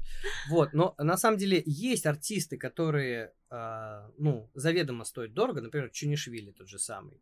Да, Сергей Чунишвили. А Почему который- заведомо? Ну, потому что он самый популярный, там, голос, считается, и телевидения, и диктор, и как бы вот... Несмотря на то, что он еще и голос хороший, вот. Но это за счет того, что у серии у него много работы, и он просто от- много от чего отказывается серии «Хотите меня позвать, заплатите больше?» Вот так Ну, это он популярный, он медийный голос. Мгм. Он то, что люди любят, то, что люди спорят, и что у него там отдельные какие-то свои прайсы. Хотя именно по поводу дубляжа, честно, не знаю, потому что, насколько я знаю, дубляж происходит так, что есть прокатчик, который закупает фильм, и у прокатчика есть какой-то бюджет на дубляж. В Мгм. него входит аренда студии, работа звукорежиссера и артистов, и режиссера дубляжа. И таким образом а, режиссеру дубляжа дается, ну, мне кажется, это высчитывает все режиссер, дается какой-то бюджет, и он из расчета величины сложности роли уже этот бюджет сам а, в бухгалтерию пишет кому, Мгм. сколько, как, как бы весь этот бюджет расходится, и еще на гуры остается, гуры там тоже отдельно. Мгм. Вот. И а, поэтому, понимаешь, это может быть какой-то крутой мега-фильм, супер-блокбастер с каким-то большим бюджетом, а может быть просто обычная проходная картина, где даже кастинга особого не было, просто, ну, приш- при- пришел на студию, позвали м, без, без пафоса. Вот. Даже это может быть очень хорошее кино, без пафоса. Или бывает очень плохое кино, но у него бюджет. Вот. Поэтому тут все зависит от бюджета, который именно Ну, я имею в виду, условно, э, бюджет-то понятен, но вот э, прайс на дубляж выставляет сам актер. Он говорит, я стою. Нет, вот именно тут, как бы, ну, как я, я всегда даже не знаю, сколько стоит то, что я озвучу. Я это узнаю потом, когда получаю зарплату. Вот. А, а а зарплату-то ты из чего? То есть ты говорил, говорил, говорил, тебе дали, он 5 тысяч рублей, спасибо тебе большое. Ну, тогда к ним больше не приду. То есть, Да. серьезно, ты Да. до конца работ не понимаешь, сколько это стоит? То есть, Ну, слушай, Это сюрприз какой-то. Да. прикольно. ну, именно в дубляже так. Подожди, у тебя же вот мы какую-то страничку видели на сайте, где написано там час стоит столько-то там, э, это стоит столько. Это рекламная, допустим, А, работа. Или история. работа, когда час стоит столько-то. Это, например, работа над мультфильмом, который наше производство, который еще не нарисован, Мгм. который я играю у микрофона, а по мне потом рисуется. Ого, я думал наоборот. Вау. Серьезно? Нет. Даже иногда стоят камеры, чтобы аниматоры видели, ну, как бы мои ужимки и прыжки у микрофона, чтобы потом с этого... У тебя есть сценарий, ну, как мультики Мгм. делают, у тебя есть сценарий, идет микрофон, актер Ага. к микрофону, и по этому сценарию играет то, что просит режиссер. А режиссер, почему я э, за час, да, беру оплату? Потому что режиссер может и так попросить, и так, а давай еще так, а давай еще так, а давай еще так, а это серия, которая 10 минут идет. Мгм. А мы уже ее играем полтора часа, потому что он не знает как, поэтому варианты разные Да, но на дубляже же то же самое может быть, или нет? дубляж уже как бы э, Да. это моя актерская работа. Мгм. А дубляж это не моя актерская работа, это его актерская работа, которую я дублирую. Ну да, то есть если ты здесь запинаешься и три часа записываешь, это как бы твой косяк по Да. факту. Ну, А то есть если там режиссер тебя мучает, то как бы Тебе не нему надо вопрос. ничего выдумывать, твоя задача... Да, здесь я играю то, что играю. Я, я здесь как актер, у меня нет, ну как бы минимальный какой-то шаг на импровизацию. Мгм. Она может быть только согласована там с режиссером, грубо говоря, еще Мгм. что-то. Тут, когда, да, по мне все делается, да я что хочу, то ворочу, потому что в мне, например, персонажа я могу, мне часто бывает, даже говорят, слушай, даже вот, вот, ну текст ты понимаешь, но вот если что-то хочется, давай. Вот, типа, а, вот, психани. Слушай, а в ну, дубляже ты не психанешь. ну, получается, что дубляж это рамки? Да, Не конечно, а кто говорил? Лютик тоже рамки. Ну, какие. а не тесно в этих рамках? Поэтому я в театре. Ты разноплановость такая. Да. Хороший актер. М. Это все-таки в первую очередь хорошо учился или какие-то природные какие-то качества, что-то вот изнутри? Слушай, ну как говорят, талант как родинка на человеке. Вот он или есть, или нет. Бывает э, просто, ну это когда, это когда тебе интересно смотреть на человека. Вот что ты делаешь, как на собаку. Вот ты смотришь на собаку, за ней интересно наблюдать, потому что она она не понятно, что сейчас делает. Как, это все актерское правило, что, не дай бог, собака на сцену выйдет, потому что никакой Не артист не, может переиграть, собаку. да. Или бывает э, даже о хорошем артисте говорят органичный, как собака. Мгм. Вот, потому что, ну, собака же, она просто живет. Она не играет. И даже если вдруг бывает там во время спектакля какая-нибудь кошка выходит на сцену, потому что она просто в театре была и вышла, это все завал, потому что, ну вот, появляется вдруг настоящая жизнь. Мгм. Настоящая, не актерская, сыгранная, да, и это ого, большая конкуренция. Мгм. Как- когда по- по- попробуй вот с этим как-то. Или надо... Бывает офигенно, когда арти- артисты, что бы ни происходило на сцене, это как-то оправдать, чтобы зритель не понял, что это, да, Мгм. что это Что случилось. это косяк И какой-то. э, я тебе тоже говорю, видишь, а, режи- дубляж это рамки, но в рамках которых я развиваюсь, да, потому что у меня есть такая, такая, такая роль, и потом, опять же, репетируя, например, недавно я, у меня была репетиция в театре, ну, недавно, полгода назад до всего этого говна еще пандемийного, вот, и когда мне режиссер, опять же, я хочу в школу, да, мы э, репетируем спектакль, и он мне говорит, слушай, но ты же Говорит, ты понимаешь, что ты э, умнее, чем они все. Ты на самом деле старше их, ну, внутри. Это так ты... И я такой понимаю, блин, думаю, что знакомое, знакомое. И я вспоминаю, что у меня был такой персонаж в дубляже. И я уже сыграл такую роль, и это дает мне...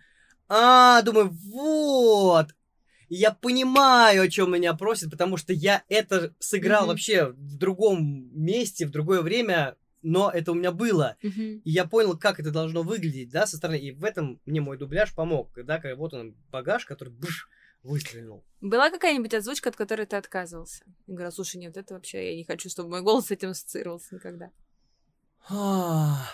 Слушай, было, наверное.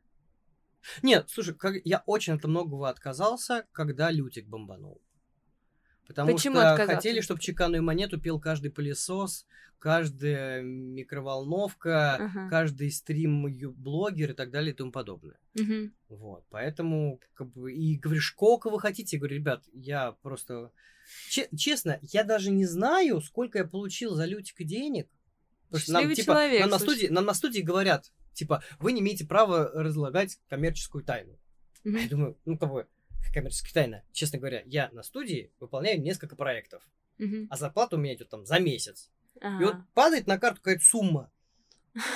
Я же, я не буду говорить, а ка- за что я получил? Не, понятно, Слушай, ну там- так же вас, э, правда, обманывать могут, ну, из серии, что это такое? Ну, слушай, может быть. И вам, вы такие творческие, что вам типа все равно? Ну, как бы я за этим не слежу, правда. Ну, кто, кто Ну, будет обманывать, слушай, если это официальный проект, официальные студии и так знаю. далее. А все-таки про чеканную монету, раз уж мы коснулись. А ты ее сам придумал? Или Нет. а как вот она? Как бы же Я очень- спел Лютик. В сериале посмотри. Ну, там же не совсем так в оригинале было. В смысле, не совсем так. Ну, как-то, мне кажется, что... Toss a coin to your witcher, around you plenty. Ну вот, ведьмаку заплатите чеканной монетой. А, слушай, я не знаю, следил ты вот, ну, на Западе это стало таким же мемом, как в России? Я считаю, что именно из-за этого успех песни, что он на Западе бомбанул. Мне очень многие А. каверы, западные, американские каверы мне нравятся. Там такие прям а-ля Linkin Park ребята делали, прям... Я прям думаю, вот это да, здорово. Слушай, а ты смотришь фильмы, которые озвучивал сам? Да, Тебя смотрю. не... Ну, как бы не режет это, что э, вот я сам с собой по факту разговариваю? Нет, меня, честно говоря, меня режет только назад в будущее. Почему? Почему? Несмотря на то, что я считаю, что я очень хорошо лег на эту роль, что Мгм. я прям, ну, я в жизни, вот Марти Макфлай с доской и так далее, и тому подобное, и до сих пор, как Майкл Джей Фокс, мы одноплановые с ним. Но именно в дубляже сам себя вот мне непривычно. Хотя я уже и фильмы озвучил, и компьютерные игры озвучил, и всякие рекламы на эту тему озвучил, я Мгм. его официальный голос. Вот, но именно я понимаю его, когда я играю, да, Мгм. ну, его. Я понимаю, как это, понимаю, что, понимаю этот э, инфантилизм пацанский его. Но когда я слушаю, Образ, да, не, не состыковывается? мне просто, да, вот я, я, не- я не смотрел. Я вот начал один раз и так, М. все. А родные как им? Комфортно? Не отвлекает просто? Мне родные кажется? родители не смотрели, потому что они... Ничего меня вообще? не... Ну они меня не киноман. Слушай, папа всю жизнь сам озвучивал. А мама у меня кино, а, как бы она телеман, она смотрит все, что ей показывают по телеку. Ну, по телеку тебе тоже, знаешь ли, можно Да. послушать. Ну, она иногда, ой, я тебя сегодня слышала. Ну, как бы вот. И все. Мгм. Ну, поскольку мы- мы же с этой стороны, у нас нет какого-то восторга по поводу того, что... Вот. И- И жена, опять же, она только сегодня говорила, что до того, как со мной связалась, даже не обращала внимания, кто вообще что говорит. А теперь она в этом разбирается похлеще там любого человека, потому что и уже сколько, сколько пять лет по эту сторону баррикад находится. А так просто а, иногда что-нибудь предложат, ты понимаешь, что, ну, или там, там не- не- недавно мне позвонили, типа, тоже тренировка, э, для Яралаша нужно было какого-то родителя озвучить. Мгм. Я говорю, эй, подожди, ты звонишь мне и просишь озвучить родителя. Не надо. Ну, как бы не будет э, понятно, что это родитель или папа. Ну, ты же пониже можешь бы Я пониже, ну, как бы, знаешь, я очень люблю, когда меня зовут к микрофону, и, и просто, ну, пониже. Зачем меня позвали? Ну, Мгм. если я пытаюсь говорить низко и солидно, Ну это да, же ты не- падает моя актерская амплитуда сразу, да? Я, если своим тембром я могу эмоционировать, восторгаться, у меня амплитуда эмоциональная достаточно широкая, то когда я говорю, сосредотачиваюсь, чтобы звучить немножко пониже, то, понятно, я как где-то не могу какими-то эмоциями Мгм. даже пользоваться, потому что это будет куца. Вот, и Слушай, а вот обычно люди говорят, что слышат себя, им не нравится. Вот те- Мгм. вот у тебя тоже, я так понимаю, что сначала такое было, когда Это тебе у не нравится всех. свой голос. Это Сейчас ты нормально. привык уже, ты уже Конечно, я его кайфуешь. очень люблю, у меня уже крутой все, голос, да? конечно. М, красота, Да, хорошая я- профессия. Да, не, я, я его полюбил. Опять же, потому что я привык, да, он меня стал Кормить. благозвучнее, Ага. чем то, что когда было в школе за М. столько лет работы и так далее. 500 фильмов на кинопоиске, Мгм. плюс еще он топ какое-то количество. В общем, это же дофига. Вот как это с точки зрения технологии происходит? Сколько нужно времени, чтобы нормально озвучить, не знаю, один эпизод в сериале или целый фильм полный метр? Слушай, ну это же зависит все от сложности роли. Я возьму, к примеру, чтобы тебе объяснить, э, вы оба видели или не оба «Бэтмен против Супермена»? Я не смотрел. Я Ну, слышал, но не смотрел Вот. пока. Там э, Джесси Айзенберг охренительно сыграл Лекса Лютера. Мгм. Просто это просто охрененное прочтение этого персонажа. Просто во всех канонах Лекс Лютер это всегда огромный лысый амбал, такой типа бизнесмен.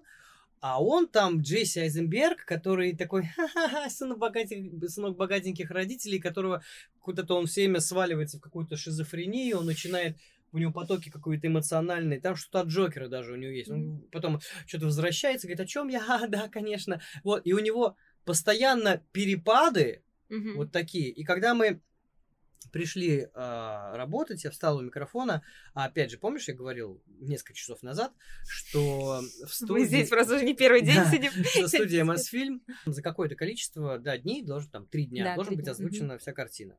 И поэтому ассистент режиссера, она старательно избирает, ну, по количеству роли, по ее сложности, она э, закладывает, сколько времени человек М. придет на, микрофон. И она на Бэтмена и Супермена положила там по три часа. Вот. А мне, как Лютеру, у меня меньше текста, ну, персонажа меньше, она мне дала там полтора, знаешь, Мгм. вот, или, или два. А потом уже работает даже вот Сева Кузнецов, режиссер, которого очень уважаю, и он, он рулил этим, и он прям через там 40 минут работы, он же говорит, Прош, слушай, нам надо поторопиться. Я говорю, как, Сев? Ну, Мгм. как бы, потому что, он говорит, ну, это наша ошибка, мы, как бы, неправильно рассчитали, да, мы взяли Бэтмена и Супермена, которые говорят максимально ровно и брутально, ну, как бы они герои, поэтому Мгм. это несложно. Ну, Мгм. они бу-бу-бу-бу-бу-бу-бу, это героический эпос такой, да, понятно. И, и взяли шизофреника Лекса Лютера, у которого «А, который перепады, который так, да, да, что, что так, «Ха-ха-ха, да, конечно, да, о чем это я? Вот, он всеми уплывает, он куда-то что-то, он вот, у него вот эти вот перепады, я еще когда смотрел, ну, стою у микрофона в студии, я так думаю, блин, какой же ты Джесси охрененный. И мне просто два вопроса было интересно. Ну, как бы одно, если, я так понимаю, два варианта, как он играет. Вот именно Лекса, да? Потому что, например, иллюзия обмана, он там себе не свойственный такой мачо чувак, один из фокусников, такой прям плейбойчик. Это Мгм. как бы очень не свойственно ему амплуа, поэтому прям даже интересно было. А, а так-то он обычно или задрот, или какой-то за- забитый парень какой-то э, отличник, или там, у которого, там, как Коламбус в Зомбиленде, тоже такой, типа, тро- трогательный, неуверенный в себе. Вот. А здесь он реально гений, который у него с психикой проблемы, у него все время чердак съезжает, и он еще и этот план какой-то разработал потрясающий, как стравить Бэтмена и Супермена, он это делает. И он горит этим. И что он делает. И как, я так думаю, я вижу, как он все это играет, как он разговаривает. Я думаю, что интересно, а снимают же ну, разными дублями, ну, обычно. Мгм. Ну, я, конечно, не знаю, как в Голливуде, но скорее всего. И я думаю, ты так, сволочь, круто делаешь из дубля в дубль, вот повторяешь одно и то же. Если ты, если так, то ты охрененный техник. Ну, как бы это именно как раз, видишь, когда талант плюс актерская техника. Когда ты а, тебе интересно, ты вот, у тебя есть именно та самая изюминка, почему за тобой интересно наблюдать, и это все оформлено еще офигенную технику, что именно с- как форма режиссерская, да, о которой мы говорили в самом начале, да, что он это повторяет, и еще раз повторяет, и еще раз повторяет, и это круто с каждым разом. Тогда это офигенная техника, да, у него актерская. Или же он просто импровизирует, существует в этом штуке, а потом уже режиссер Нарезал, да, как бы чё? нарезает прикольные штуки Мгм. из этого. Это, как бы другое, это уже больше, ну, как бы он молодец, но И работа молодец. монтажера и режиссера. Мгм. Вот. И это, конечно, мне всегда дико интересно. Потому что, возвращаясь к твоему вопросу, да, что есть талантливые, есть... У меня на примере там есть один знакомый артист, который, ну, по мне, он офигенный техник. Вот прям техник охрененный. Но внутри М. 36,6 Мгм. всегда. Ну, как бы, что бы ни играл, кто бы ни умирал, какая бы погоня ни была, ну, как А бы это вот- чувствуется или это только актерам чувствуется? Ну, знаешь, это чувствуется мне. Ну, Мгм. я, я просто по себе так воспринимаю. Мгм. Вот. И как раз это один из моих педагогов всегда говорил, что типа у актера никогда не должно быть 36,6. Типа, Мгм. никогда. У него всегда завышенная температура, всегда потому что что-то нас волнует, что-то как-то, что-то. А вот тут, как знаешь, там могут говорить, да, он даже не потеет. Слушай, а вот смотри, ты один раз, например, озвучил какого-то актера. Значит ли это, что в остальных фильмах, где он будет, тебя будут звать всегда? Нет, у нас же Нет? нет такого, что прям у нас официально закреплен, подписан. И Нет такого, нет, как раз вообще хотела нет. спросить. Поэтому я Джесси даже не в каждом фильме. Вот, Поэтому это всегда все на усмотрение или прокатчика, Мгм. Если вот, например, были ультраамериканцы, такое кино Мгм. выходило, там тоже Джесси Айзенберг, и как раз когда это был какое-то лето, ну, это было лето там 6-7 назад. Я думал, что буду его писать, и режиссер думал, что меня позовут. А потом, оказывается, у прокатчика именно заведомо он разыгрывал такую игру, что на дубляж позвал известные пиратские голоса, как Кубик в кубик, Кураж. Бомбей, и вот такие ребята, да, чтобы они были вот как бы вот такие вот, да, как бы, ну вот это там у него был главный антагонист, был Кураж Бомбей, да, он так разговаривал, ну, что, милочка, да, все хорошо, вот, и, ну, в этом тоже была своя, но вот именно поэтому вот в этом проекте нет. А был также проект, один, вот последний фильм Вуди Аллена «Светская жизнь», где просто режиссер дубляжа, которому достался фильм, уперся и не захотел меня звать. Он, он, он, ну, он такой, знаешь, когда... э, это было, на самом деле, очень смешно с ним. Потому что, ну, я знал, что на, на студии Пифагор должен прийти этот фильм. Мгм. Мы записали трейлер, я записал его. Типа, ага, думаю, так, ну, буду работать. Думаю, интересно, люблю своего Джесси этого. Ну, Хм. честно, когда твою роль игр- играет кто-то другой озвучивает, еще не по уважительной причине. Ну, однажды, честно, однажды там Миша Тихонов, он озвучил Джесси, тоже в фильме Вуди Аллена, потому что просто я приехал с гастролей без голоса. Мгм. Я в самолете потерял голос под кондиционером. И просто проснулся вот так вот в 9 Мгм. утра. И понимаю, что в 11 я вообще не говорю, а сегодня, ну, как бы, Мгм. дедлайн же. И поэтому быстро позвали другого М. артиста, артиста, и Миша, Миша записал. Вот. А тут тоже фильм Вуди Аллена, тоже Джесси, и вдруг я знаю, что меня не зовут. Ну, как бы, ну, неприятно, конечно, как будто с твоей женой кто-то спит. Но, Интересно, да. Действительно неприятно. Ну, неприятно. Ну, ну, ладно, как бы тут, понимаешь, какие бы мы артисты крутые не были, мы зависимая профессия. Мы зависим от режиссеров, Ну от тех, кто нас нанимает, да? Кто девушку пла- платит, тот и танцует. Вот. И поэтому тут, ну, не имеет смысла ходить, качать ножкой, топать. Ну, просто я, Мгм. я художник, я так вижу, он видит так. И было забавно, что я что-то был тоже на студии Пифагор, там озвучивался этот фильм, и пришла моя коллега из театра, а, актриса, с которой мы на сцене, даже у нас есть общие какие-то сцены вдвоем, мы частенько играем там в спектакле. И она такая, ой, Прош, привет, а куда здесь идти? Я говорю, а, Даш, ты туда? Да, давай. Я ее проводил до самой студии, где Мгм. звучит фильм с моим Айзенбергом, где меня не позвали. Я довел, все, даже давай, хорошо, все, пока. Довел и как бы и забыл об этом. И через некоторое время, что-то тоже я на Пифагоре, я иду по коридору, и навстречу мне идет ассистентка этого режиссера, да, которая вот, а, Мгм. хедхантинг артистов занималась, и вдруг я бы и прошел мимо, но в это время а, одна из администраторов студии, которая тоже очень, видать, не понравилось, что меня не позвали. Она говорит, а вот, вот, вы, вот объясните Прохору, почему его Саша не позвал. Вот хотелось бы пояснить, действительно. Я как бы, э, Нормальная подстава. ну, как бы я ничего, да и как бы, чё. И она такая, ой, Прохор, ну, просто простите, просто Саша, понимаете, он работает только с театральными актерами. Я говорю, Нормально. вот вы вообще не подготовились. Вот вы вообще, говорю, я к вам свою коллегу привел, которую я на сцене вместе играю. Как бы, вы тогда уже там подготавливаетесь как-то заведомо, почему нет. Вот. Но потом сказали, что просто он как бы там Джесси, он такой, типа, весь забитый жизнью зажатый персонаж. Ну, он часто таких играет. Вот. Но он в жизни такой, я читал с ним интервью, он в жизни-то пошел там в актеры, чтобы избавиться от каких-то своих Мгм. вот этих Комплексов. да, комплексов, каких-то неуверенности в себе и так далее. Вот. Да он и до сих пор он очень непубличный человек, он не любит давать интервью. А вот, кстати, да. когда идет озвучка, э, помогает ли знакомство с реальным актером? И есть ли у вас, например, практика, что я поеду там познакомлюсь с этим Нет, человеком? такой Или нет. это Нет, нафиг это- не надо? Знаешь, это происходит иногда кому-то везет, потому что какие-нибудь пафосные проекты, и артиста привозят сюда на премьеру, да, и тебя вдруг тоже по отчаянию вдруг позвали на эту премьеру, это очень редко бывает, и вдруг вас там друг другу представили. Но Ну, то есть это не, не частая Нет, практика, это да? вообще не практика. Даже вообще. М. Часто, часто и не практика, я бы сказал. Это часто и не практика. Слушай, а вот ты упомянул про пиратскую озвучку.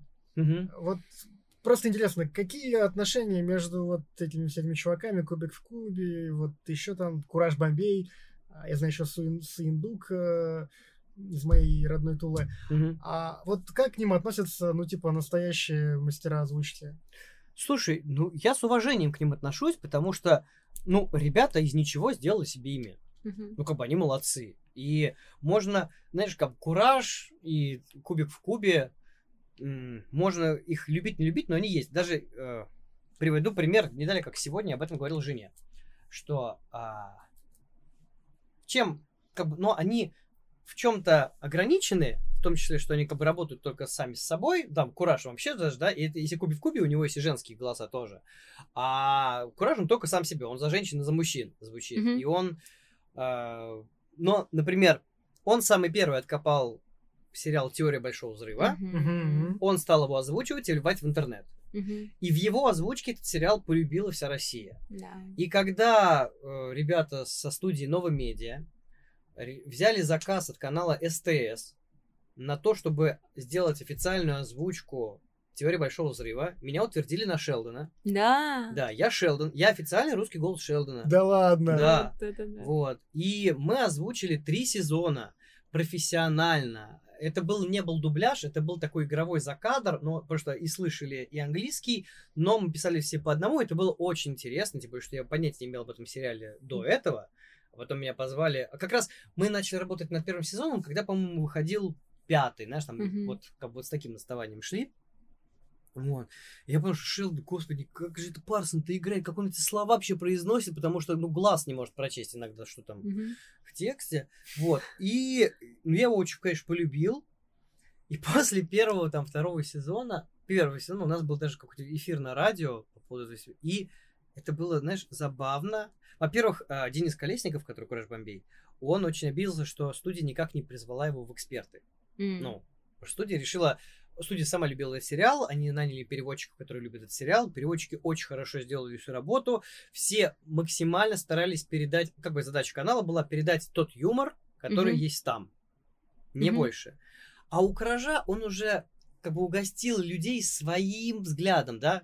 Своя режиссерская форма Мгм. у Куража. Да, это как бы а-ля Гоблин, но ве- он же по версии Кураж Бомбей, да, Мгм. сделан, по версии. Он ничего не скрывает, по вер... это моя версия. Мгм. Вот, и поэтому люди даже в эфир на радио стали писать сообщения, а почему у вас Пенни говорит женским голосом?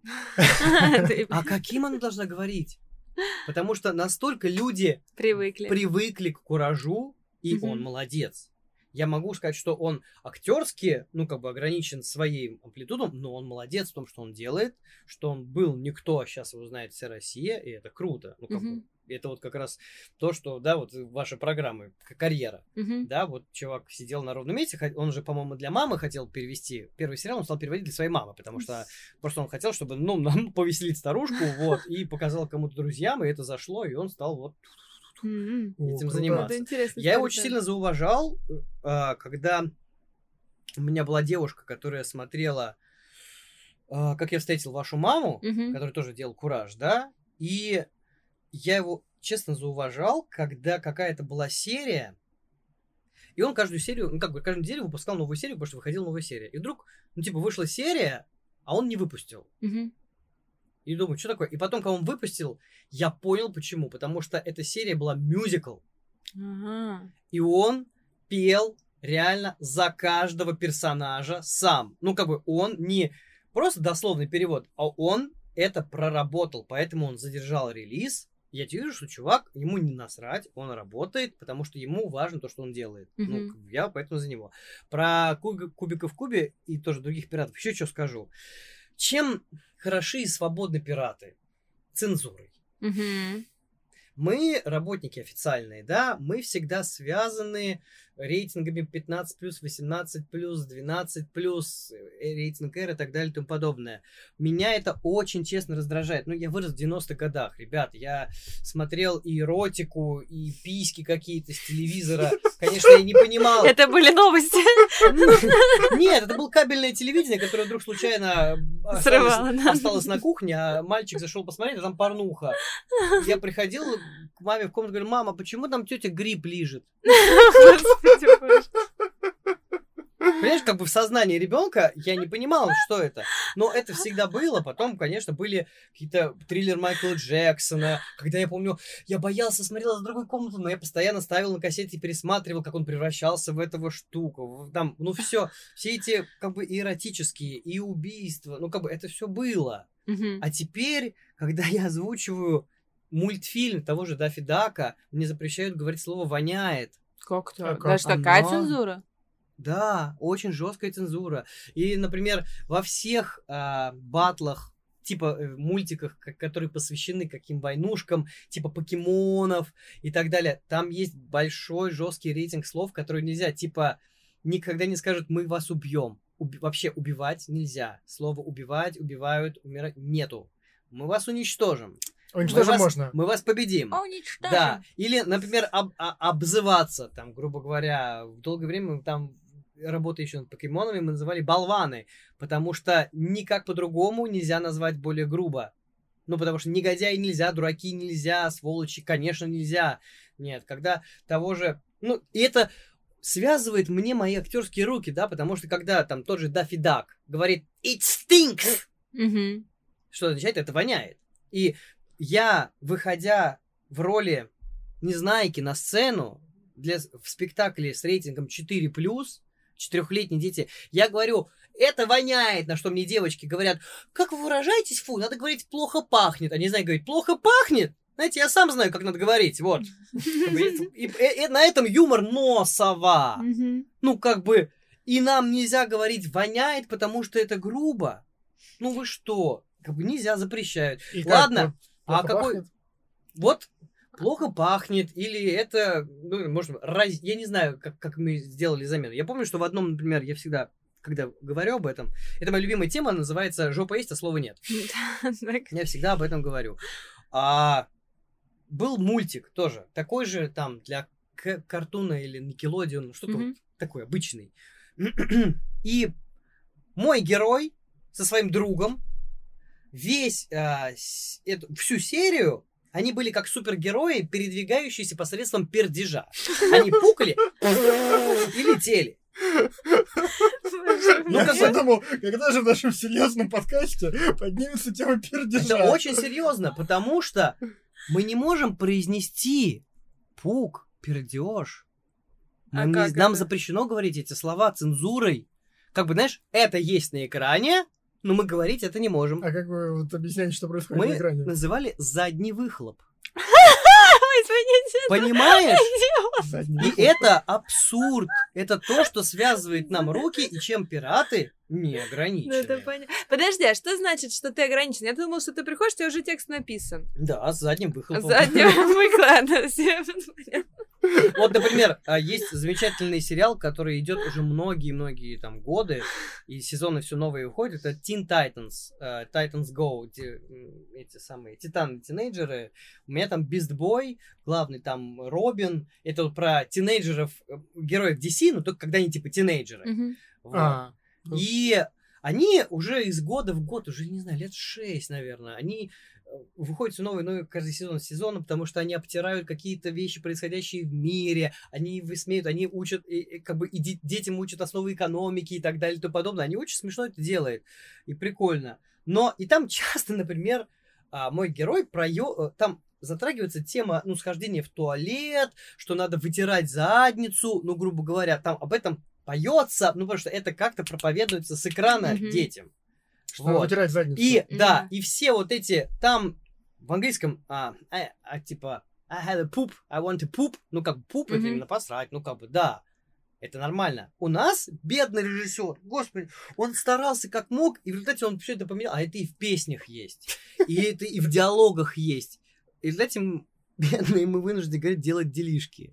Ну, боже мой, какой делать делишки, свои делишки, делать ля-ля-ля-ля-ля. Вот, потому что, ну, как бы вот Ну да, это, кстати, Да. к вопросу про, наверное, свое тело и вообще его восприятие, насколько Да, у ну нас да, это ты понимаешь, да, какая-то у, история. у нас про- же, как в Советском Союзе, секса не было и так далее. Слушай, ну подожди, мне все равно кажется, что, например, на каком-то канале дважды два там все-таки более жесткая «Дважды озвучка два». идет. То есть ваша озвучка, она идет именно на центральный канал, наш, а да, там тут- это отдельно тоже идет. То есть люди тратят деньги, условно переозвучивают мультик, который уже озвучен, вместо того, чтобы купить условно вашу озвучку и показывать там. Ну, часто, не, на- обычно просто то, что на дважды два показывают, например, у нас не показывают. А, и, и они, наоборот, тратят деньги, что Да, все, да, я да, да, поняла. да. Не-не-не, я Дважды так понимаю, два. что это более-менее, ну, по, по стилю контента сильно Да, стиль, штуки. контент. Как бы есть Мгм. же, есть фильмы, где допускается даже мат, да, а Мгм. есть где нет. А есть какая-то озвучка, которой, наверное, супер гордишься? Это что?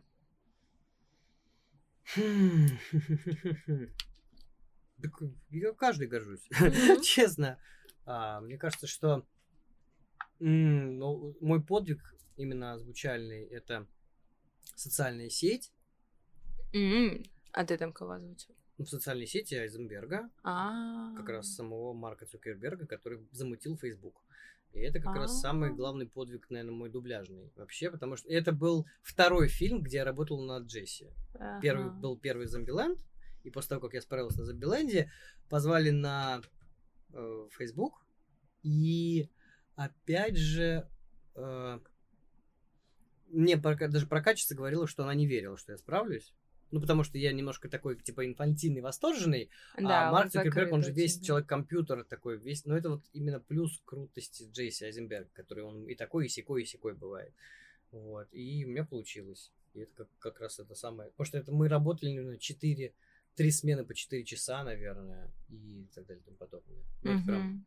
раз как раз сейчас права завинтили до такой степени, именно даже в последние полгода, что если, например, я мог, допустим, на том же там Пифагоре, да, на студии, что-то снять и выложить после премьеры, сейчас даже это я не могу, потому что у них, типа, они подписывают какие-то важные бумаги, что, что невозможно видеосъемка во время процесса. Мгм. Вот. И поэтому даже мне вот я с директором Пифагора говорил на этой неделе, он прям говорит, что понимаешь, говорит, что по идее, говорит, очень странно, но если раньше компания, которая там западная, да, у нас озвучивала свое кино, то она за свой счет делала лицензию, Мгм. да, Мгм. типа вот. А теперь у них есть дочерняя компания, Да.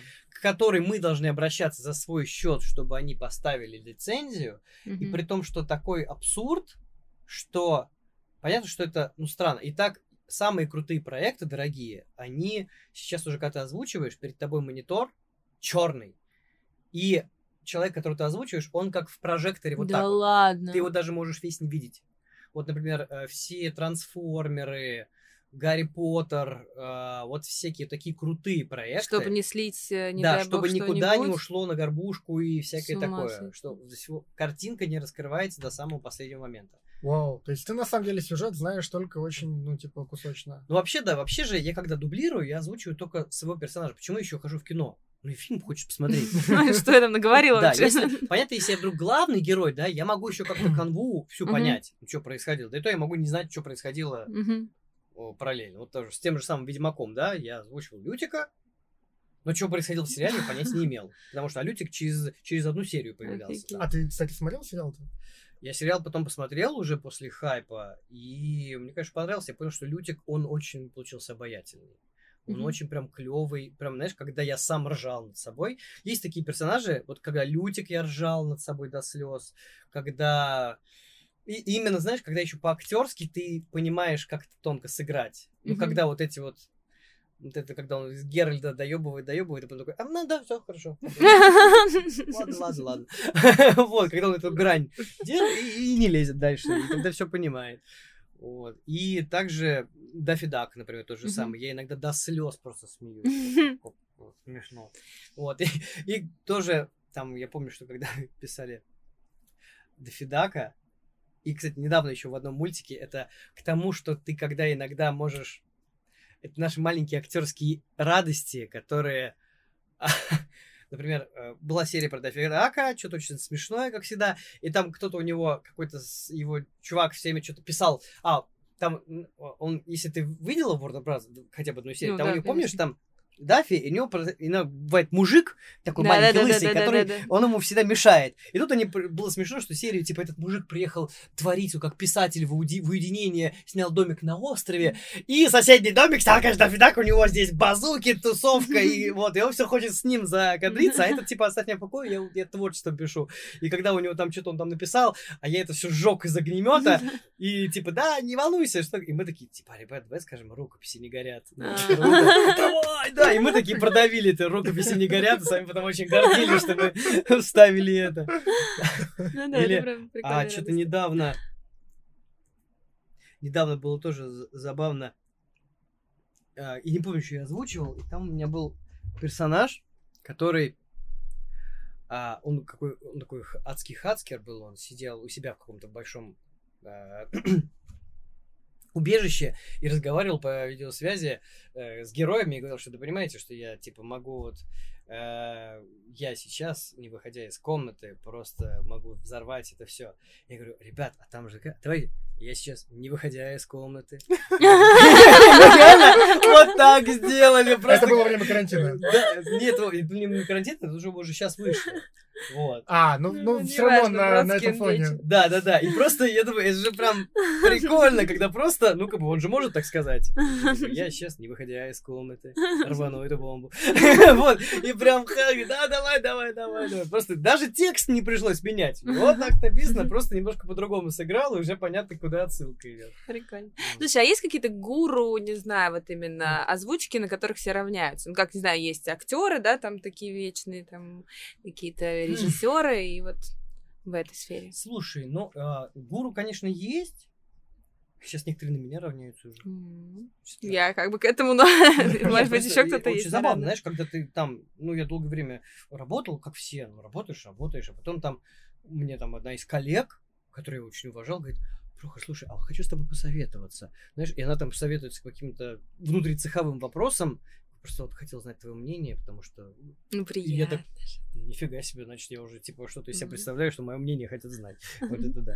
Вот, и просто понятно, что мы ну, все, на самом деле, кто в Москве работает, да, это как большая труппа одного театра. Мы все как друг друга знаем, кто-то больше, кто-то Мгм. меньше, кто-то новенький еще пришел, мы еще мало знаем. Кто-то, кто уже ого, со стажем, с мы уже знаем, что от него ждать, или что сейчас будет, или что, как, как, правило. Поэтому, конечно, есть уважаемые, есть э, любимые, есть потрясающие, знаешь, как там иконы просто, когда вот недавно вот в пандемию как раз умерла Ярослава Георгиевна Трулева, которая бабушка дубляжа, ее все звали бабушка долгие годы, потому что ей было, по-моему, 87 лет, она работала режиссером дубляжа на Пифагоре. Она М. до сих пор выполняла свою работу, и я думаю, вот у человека счастливая старость была, потому что она была всегда в своем уме, она всегда работала с новыми фильмами, при том, что она от высокоинтеллектуальных до жопных комедий могла делать, и она разбиралась в молодежном сленге получше там любой школьной учительницы, потому что просто у нее работа такая. И вот я считаю, что она, конечно, вот она крутая. И вот ее, вот если это вот были люди, когда, а это бабушка. Все говорили, а к бабушке пойдет? Нет, я к бабушке иду, а потом и все понимали, о ком речь. Мгм. О Ярославе Георгиевне, потому что она сколько лет она проработала. И это было прям потрясающе. Когда ты понимаешь, что вот человек, который... Ну да, ну, всег- всегда важный. А есть у тебя какие-то сейчас вот как раз, не знаю, планы следующие горы для покорения, куда ты идешь и к чему ты стремишься? А, вот как раз у меня сейчас... э, мне очень повезло с женой, во-первых. Да, она это у меня... Она меня вдохновляет, и она... Она вообще организатор. То есть она не из вашей не, театральной она истории, актерской. вообще сва- свадебный организатор. Прям с образованием, она- у нее первое образование, она что-то типа там гостиничного бизнес, туризма, администрации, ну типа вот с организацией связано. А по второму она просто для души всегда любила петь, она пошла оперную мерзляковку закончила. Ну, просто ей сказали, типа, петь надо на оперное. Она пошла на оперное, хотя она сейчас уже старается изо всех сил брать курсы эстрадного вокала, потому что говорит, блин, меня оперники, я хочу джаз, хочу эстраду, а вот тут мне поставили, и вот как бы очень тяжело от оперной этой школы избавиться. Но она прям молодец, и она все время такая, знаешь, говорит, просто, а давай вот это, а давай вот это, а вот это. что?» И она как организация все мне старается что-то вот как-то меня направить. Сейчас она она говорит, что, видишь, ну, как вы сами можете видеть, я хорошо разговариваю. Мне Так. интересно слушать. И она говорит, я видела, как ты разговариваешь с публикой. Мгм. Ну, по поводу, там, устраиваешь какие-то встречи. И Давай она в президенты. нет, не президента, но, опять же, это, видишь, это расширение как, какое-то своего амплуа. А, ну, мне еще очень часто после чеканной монеты у меня там увеличилось два раза количество подписчиков, мне там около пяти тысяч. Мгм. Это немного, понятно, что у меня есть друзья, у которых там ого вот. Но я постоянно всем объ- отвечаю, все еще в таком восторге, типа, ой, вы отвечаете? Ну, а фиг ли нет? Ну, как бы, иногда я там... А что вы пишете? Отвечал три дня, потому что, знаешь, особенно после монеты, там все... ну, нифига себе запросов-то. Вот, и я на каждый вопрос потихонечку там, вот, и с кем-то уже какие-то диалоги постоянные возникают. Кто-то просто тебе респект высказал и как бы и удалился. И я просто, ну, для меня я люблю общаться с людьми, я Мгм. понимаю, и сейчас уже знаю, знаю, что им тоже интересно, что им интересно.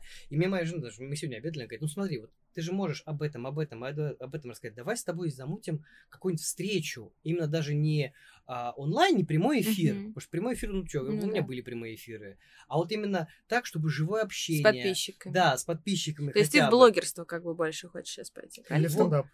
Ну, как бы, не, стендап это немножко другое. Именно, вот мне интересно, потому что у меня, на самом деле, очень многие люди спрашивают про озвучку, как, что, вот то же самое, как вы. Мгм.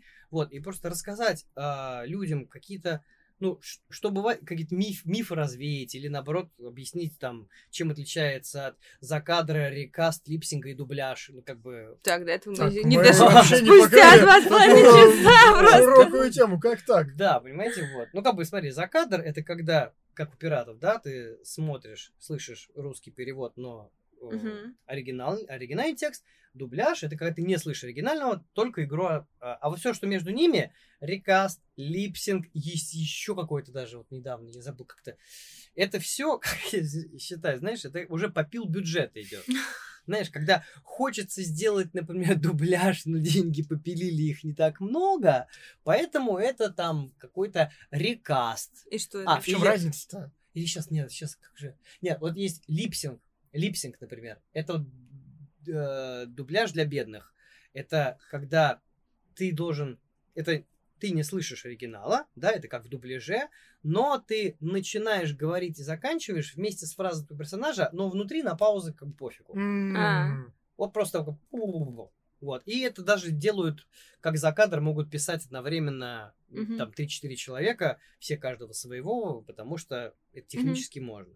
Вот. А, например, рекаст. Это за кадр только более высокооплачиваемый, потому что здесь уже тебя будет мучить звукорежиссер, потому что именно ты должен начать вместе с разговором и закончить вместе, как бы попасть в губы, при этом слышно, да, оригинал, но у тебя максимально нет таких длинных хвостов, как бы бывает там, типа, он уже закончил, а ты все еще говоришь, говоришь, говоришь, говоришь, говоришь. Вот. И вот таких много нюансов, в чем это все отличается, как что, просто некоторые люди пишут, хотят узнать. Слушай, а вот такой еще вопрос. Всякие сцены, ну, именно, там, не знаю, эмоционально, то кто-то плачет прям на взрыв, или кто-то хохочет, или Мгм. там, не знаю, кто-то целуется. Как это пишется? Ты прям плачешь вместе с героем? Вот опять же, видишь, людям интересно это знать. Ну, да. Вот. А почему, да, актерская работа? Почему я всегда говорю, что работа микрофона это актерская? Мне не дали, как каждую неделю кто-то пишет, здравствуйте, а вот я бы хотел начать, я всегда говорю, начинайте с актерской профессии, потому Мгм. что тебе нужно понять, что происходит в кадре, да, и сыграть вместе с ним. Если он плачет, ты как актер, который, ты же с ним вместе играешь его роль, ты должен понимать, почему он плачет, и ты должен быть в таком же состоянии, чтобы заплакать. Ну, как бы понятно, что ты можешь это не выйти в это, но просто понять для себя, или, например, ну, взять что-то, как, как, да, допустим, результат достигают, или я максимально верю в его предлагаемые обстоятельства, или я подкладываю что-то свое, что меня выведет в такой же градус, Мгм. что иногда бывает, что ты прям, ну, как вот, как я тебе сейчас, ну, Мгм. про заяц на ловле рассказывал, да, да. я же плачу, я же Мгм. верю в это, что, ну, я в это играю, Мгм. но я одновременно верю, это как бы уровень погружения, в предлагаемые обстоятельства. И как бы то же самое, если он там смеется, я должен понимать, почему он смеется. Мгм. И А поцелуй как? поцелуи, С микрофоном? они целуются С рукой. с рукой, да, потому что это максимально так слышно, что это воздух, а Мгм. так ты целуешь кого-то, что-то, иногда в засос с рукой прям. Слушай, а Прям сейчас я подумала, озвучка порноактеров. Ты должен быть порноактером для этого, или ты можешь... все мы порноактеры. Просто все в закадре. Некоторые Нет, Да, а вообще Нет, бывает, на самом деле, ну, честно, переозвучивается порнуха? Или... переозвуч... Ну, в смысле, а как это? Слушай, сама переозвучивается. Я, честно, никогда мне не везло. Не приглашали? порнуху, Да, ну иногда однажды я пришел утром писать на э, какие-то мультики на студию, а там они э, заканчивали, ну, типа, сведение порно, и прям вижу там у-у, и думаю, нифига себе. Вот это утро. то». Вот нормально. Но Опять лежит грипп, же- да что ж такое? Да, ну, во-первых, порнуха же не дубляж, никто не будет платить деньги, чтобы дублировать порнуху. Если это не высоко, там, какой-нибудь дубляж а-ля Калигула фильмы и так далее, да, Ну, высокохудожественные. это не совсем порнуха. Ну, меня в свое время, когда я был в школе, мне мама однажды прям э, уговорила отца, чтобы я не ложился спать и посмотрел Калигулу, потому ты. что она хотела, ну, она просто знала, что это за фильм, она знала, что там снимаются лучшие, э, как бы, звезды, порно-звезды, порноиндустрии, ну, как бы, самые красивые, замечательные женщины, она хотела, чтобы я корректировал себе вкус, чтобы я, ну, как бы, не, не пытался где-то что-то за кем-то подглядеть, а увидел, как это все происходит. Такая замечательная Да. мама. Да, мама мне вообще молодец. Так и чего? То есть, получается... А, то есть ты имеешь в виду, что там могут быть и не актеры, а просто какие-то люди, которые какие-то звуки издают перманентно. Ну, слушай, и а, нет, звуки-то они же всякие, это же шумовка, это и все идет со съемок. А вот, кстати... Именно в порнухах, я тебе говорю. И в порнухах их озвучивают, озвучивают только за кадром. Ну, Мгм. Один человек может сесть и просто, «М, да, дорогая, да, конечно, пойдем. Ну, как бы там Ну, же ничего То есть это не актеры, короче, просто Да, это там никакой особенной ахо-работы какой нет.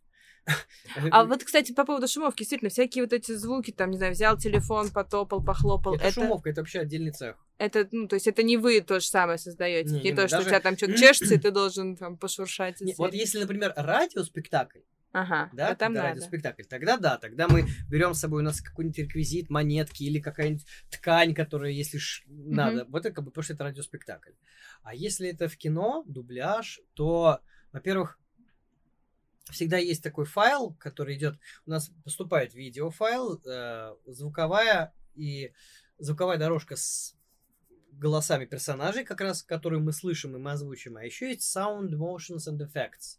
Вот. И туда музыка, звуки, ложится иногда везет, когда там крики есть, потому что когда твоего героя э, рвут на части драконы, да, например, да, и тебе нужно проорать, это тяжело. Мгм. Особенно у меня там было даже, ну, такое бывает, когда обычно крики, еще если звукореж, например, знает, и режиссер знает кино, точно, они там говорят, слушай, это кричащая сцена, мы ее в конце сделаем. Мгм. Это чтобы я не сорвал голос, потому что у меня было тоже вот у у бабушки, царствие небесное, а она меня пригласила на дубляж, и то было забавно, что был фильм «Счастливого дня смерти», который Happy Death Day Мгм. по-английски называется. Да, опять же, вот это большая тема про перевод, да, потому Мгм. что как звучно звучит Happy Death Day, и как это клево, как игра слов, Мгм. да, и как счастливого дня смерти, это, ну, это Ну да. не, не с днем Не- не- рождения, грубо Мгм. говоря, да. Вот. И поэтому вот это боль- большая отдельная статья перевода точного и всего этого. И там в первом фильме у меня был эпизодический персонаж какой-то, какой-то восточный чувак, который просто входил, говорил, ой, ой, да, простите, пожалуйста. А там э, смысл, что героиня, она все время в одном и том же дне просыпается, и в конце дня ее Мгм. убивают. Она опять в нем просыпается. Она все за эти дни пытается понять, кто же, кто же, кто же, кто же. Мгм. Вот, и каждое утро я говорю, ой, простите, простите, простите, простите. А потом получается, что во втором фильме он становится главным героем, этот, который простите, простите, потому что он попадает тоже в этот цикл. И там было, что мы писа- почти полфильма записали, а я как раз был то ли после спектакля, уже накануне сыграл, и голос был уставший, то ли простуженный был такой, голос был не на 100%. Ну, как бы по разговору, как бы озвучить ду- я мог. Но был, был момент, где мой герой переносится в какое-то там э, альтернативное время, и он встречается сам с собой, и они друг друга начинают убивать. Ну, я сам себя Мгм. убиваю. Мгм. И я, получается, ору сам на себя. Это все вдвойне, как бы, оры, оры, оры. И просто после этой сцены у меня не смык. Мы пытаемся записать следующий. И что делать тогда? Ну, вот, слава богу, получилось. Приходите завтра. Там, а, и, да. и надо это Дня- дня- экстренно дня что-то через сделать. три я пришел, да, вот в, в этом моменте, слава богу, получилось, что можно было подождать, и я Мгм. через три дня записал. Вот. Но это как бы раз тоже ка- вот косяк у них. Ну да, не Надо было им об этом подумать и сказать, Прок, давай это запишем в конце. Мгм. Вот. То есть, Если бы записали в конце, ну, сорвал бы и пошел домой отдыхать. И, Наверное, нормально. Слушай, прости, у нас так как все-таки может быть склейка, я так и не, не допоняла ответ на вопрос твоих планов. То есть ты сказал, что у тебя есть жена, которая тебя стимулирует что-то другое пробовать. Вот Мгм. что хочется пробовать и, собственно, куда ты сейчас Слушай, я идёшь? еще последний... Очень забавно, но я последние прям год-два очень увлекся бизнес-литературой. Так. Мне интересно, как делают для бизнеса. Я там читал и «Богатый папа, бедный папа». У меня гимн просто для меня сейчас главная книга жизни. Это «Атлант расправил плечи». Мгм. Я просто... Я просто понимаю, что все, все читайте вообще вот в институте, не в школе, Мгм. но в институте, пока ты учишься, как раз вот вот мне, я прям пожалел, что я 10 лет назад ее не прочел. И я прочел там и трансформаторы, и всякие там Motive Action. И я понимаю, я, конечно, понимаю, ну, понимаю, что я понимаю, что м, хорошо быть востребованным. Но, на мой взгляд, вот в театре я 16 год, сейчас у меня м, 10 спектаклей, половина главных ролей. Мгм. А, это не, 10 спектаклей это немного, потому что мои коллеги там театральные, кто прям работает только в театре, у них там спектаклей ого больше, ролей больше. Но поскольку я считаю себя счастливым человеком, потому что за 16 лет мне театр не смертельно надоел, Мгм. потому что я, я всегда уходил, играл у микрофона, уставал от микрофона, возвращался. У меня всегда, видишь, как бы переключение путем смены сферы деятельности. И еще иногда бывает кино, опять же, короткометражное кино, потому что работая у микрофона и, и в театре, и при этом как бы нормально зарабатывая, Мгм. я не нуждаюсь в том, чтобы сниматься в говне. Мгм. Слава богу, я могу отказываться от говносериалов, от того, того, что многие артисты вынуждены соглашаться, потому что просто есть хочется. Мгм. Слава богу, мне моя работа у микрофона и театр меня обеспечивает финансово так, что мне не надо. Ну, как бы Мгм. мне... Знаешь, не хочется поработать, чтобы потом тебе стыдно было. Ну За Вдруг раб- дети увидят. Да, за это. любую работу. Это как я был молодым еще совсем, вот только там два, второй год работы в театре или чуть ли не первый. У меня моя подруга, которая с института ее знал, девчонка, она стала ассистенткой в универе. Мгм. И она меня позвала тогда, говорит, прошу, у нас есть ролик для тебя, снимись. Я говорю, ай, ну универ, не хочу его. Не... Он говорит, ну слушай, у меня день рождения. Да, Приходи, поздравишь меня, заодно попробуешь. Ну, хрен с тобой, давай. Я думаю, ну, не знаю, кино не утвердят, и, и- и ладно, ну, приду, поздороваюсь. Пришел, попробовал, поздоровался, вдруг выходит режиссер, который у них там в каждой серии был свои режиссеры, Мгм. и это режиссер, который со мной одновременно в ГИТИСе учился. Говорит, о, про, ты, а хорошо, да, давай. Ну да. И с тех пор постоянно еще это всплывает, поскольку универ повторяют из года в год, и поэтому нет, нет плюм. Блин, Ну ладно. с тобой- Я не могу сказать, что мне стыдно. Это же не совсем уж говносериал, мне Ну, кажется, это не совсем. Вот я не хотел, правда. Вот, меня обманом я туда попал, да, потому Ну, что... Мне кажется, на фоне сериалов, которые крутят по РТР, Не, ну понятно, вообще не понять и прекрасный. простить. Да, конечно. не знаю, как они называются, они все одинаковые. И всякие, да. Не, есть же сериалы, где даже там мои э, коллеги из театра, они умудрялись сниматься по два-три раза в одном и том же сериале разных персонажей играть, потому что Никто не смотрит. просто... Ну. Прикольно. Зу- и Даже забавно, но когда я пересматривал однажды старый сериал, он назывался «Притворщик». Это старый сериал, просто еще, наверное, 90-х годов его показывали по СТС про чувака, который просто м, притворялся кем-то, и он на полном серьезе притворялся, он как бы он овладевал навыками этой профессии, кого он притворился, и он там кому-то помогал, и потом, а а за ним там еще, еще охотится какая-то корпорация, потому что он от них сбежал, типа он такой Мгм. хороший, а он просто ходит по миру помогает людям. Вот, но он как бы притворщик, потому что он притворяется всеми то одним, то другим, то третьим, и он то пилот, то врач, то хирург, Мгм. то еще кто-то. Вот, я, смотря этот сериал, понял, что а это не только у нас такая практика, Потому что, например, никому неизвестный артист тогда в этом сериале, который потом играл достаточно большую роль во всех тяжких, там два или три раза появляется В в разных, разных сериях под, под разными личинами. Я такой, ну, а еще самое смешное, что я там увидел молодого Уолтера Уайта, который Хайзенберг. Да. Да, когда он еще был совсем молодой, я думаю, «А, думаю, вот ты не знаешь, как что тебя ждет? Ох, чувак. Потому что он там сыграл просто проходящую роль, одну из центральных ролей, такой, типа, научный сотрудник, ему там лет там 30 с чем-то или 40, такой мужичок он. Думаю, потом «Эх, бомбанет. подожди, парень, подожди. Переживаешь. Сейчас бомбанет у тебя. Спасибо тебе прям, Пожалуйста. правда, очень-очень классно. Да, спасибо, это прям было супер интересно. Буквально, ну, мы все смотрим кино, кто-то больше, кто-то меньше, но то, как оно делается, какие-то вещи более-менее, ну, можно себе представить, и какие-то вещи прям абсолютный блэкбокс. И вот все, что касается озвучки, озвучания, как, кстати, правильно? Слушай, правильно озвучивание. А, так. Потому что, да, честно, я всегда, э, может быть, вы заметили, я, когда говорю, я говорю, я работаю у микрофона. Или в дубляже. Или там в студии. Просто, например, иногда написано студия речевого озвучания.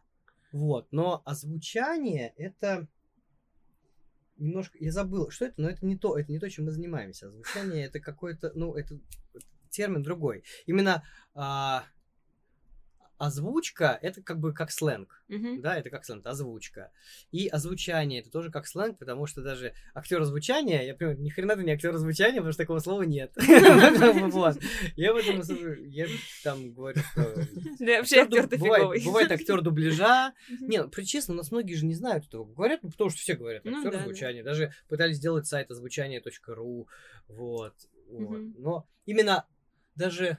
А, я даже вспомнил, что озвучание слова нет, есть озвучение, озвучение. Мгм. Вот, и поэтому, типа, студии речевого озвучения, и озвучение часто шумового озвучения, но не озвучания. Мгм. Вот, Ну, Поэтому, я, бу- зная это, я всегда предпочитаю как-то лавировать и говорить, работаю микрофона, занимайся озвучиванием и так далее и тому подобное. Ну вот, для меня это прямо буквально прекрасный новый мир. Большое спасибо, что ты стал нам а, проводником в этот мир. Было Пожалуйста. прям супер интересно. Вот. А я еще подумала, если ты сейчас хочешь больше с аудиторией работать, может, ты скажешь, как у тебя называется твоя страничка в Инстаграме? Мы сейчас все быстренько на тебя подпишемся. А, ну называется Проховской, просто Прокховской. Я взял, про, ну как по-английски Прокхор, да, Мгм. Потому что через ки, Да. х- звук Х пишется, KH. KH. И Чеховской. Я просто сократил и сделал это Проховской. Всё. Проховской. Все найдем тебя сейчас. В общем, друзья, с нами был Прохор Чеховской, Да, это я, привет. а, замечательный актер. Как Спасибо. мы выяснили, надеюсь, актер надеюсь, дубляжа вы и не верите, что я только. замечательный. А, и, кроме того, удивительный рассказчик, который погрузил нас в прекрасный мир э, за кадром кино, от мир э, дубляжа, звучания, работы у микрофона. Озвучивание. Озвучивание Я спрашиваю. думаю, вы это знаете. Спасибо, что были с нами. И если вам понравился наш подкаст, пожалуйста, не стесняйтесь ставить нам оценки, писать отзывы. Это помогает находить а, наш подкаст другим слушателям. Всем спасибо. Пока-пока. Пока. Вечера. Ура, спасибо. Блин, круто прям. Блин, очень круто. Сейчас самый ответственный момент. Я всегда боюсь нажимать.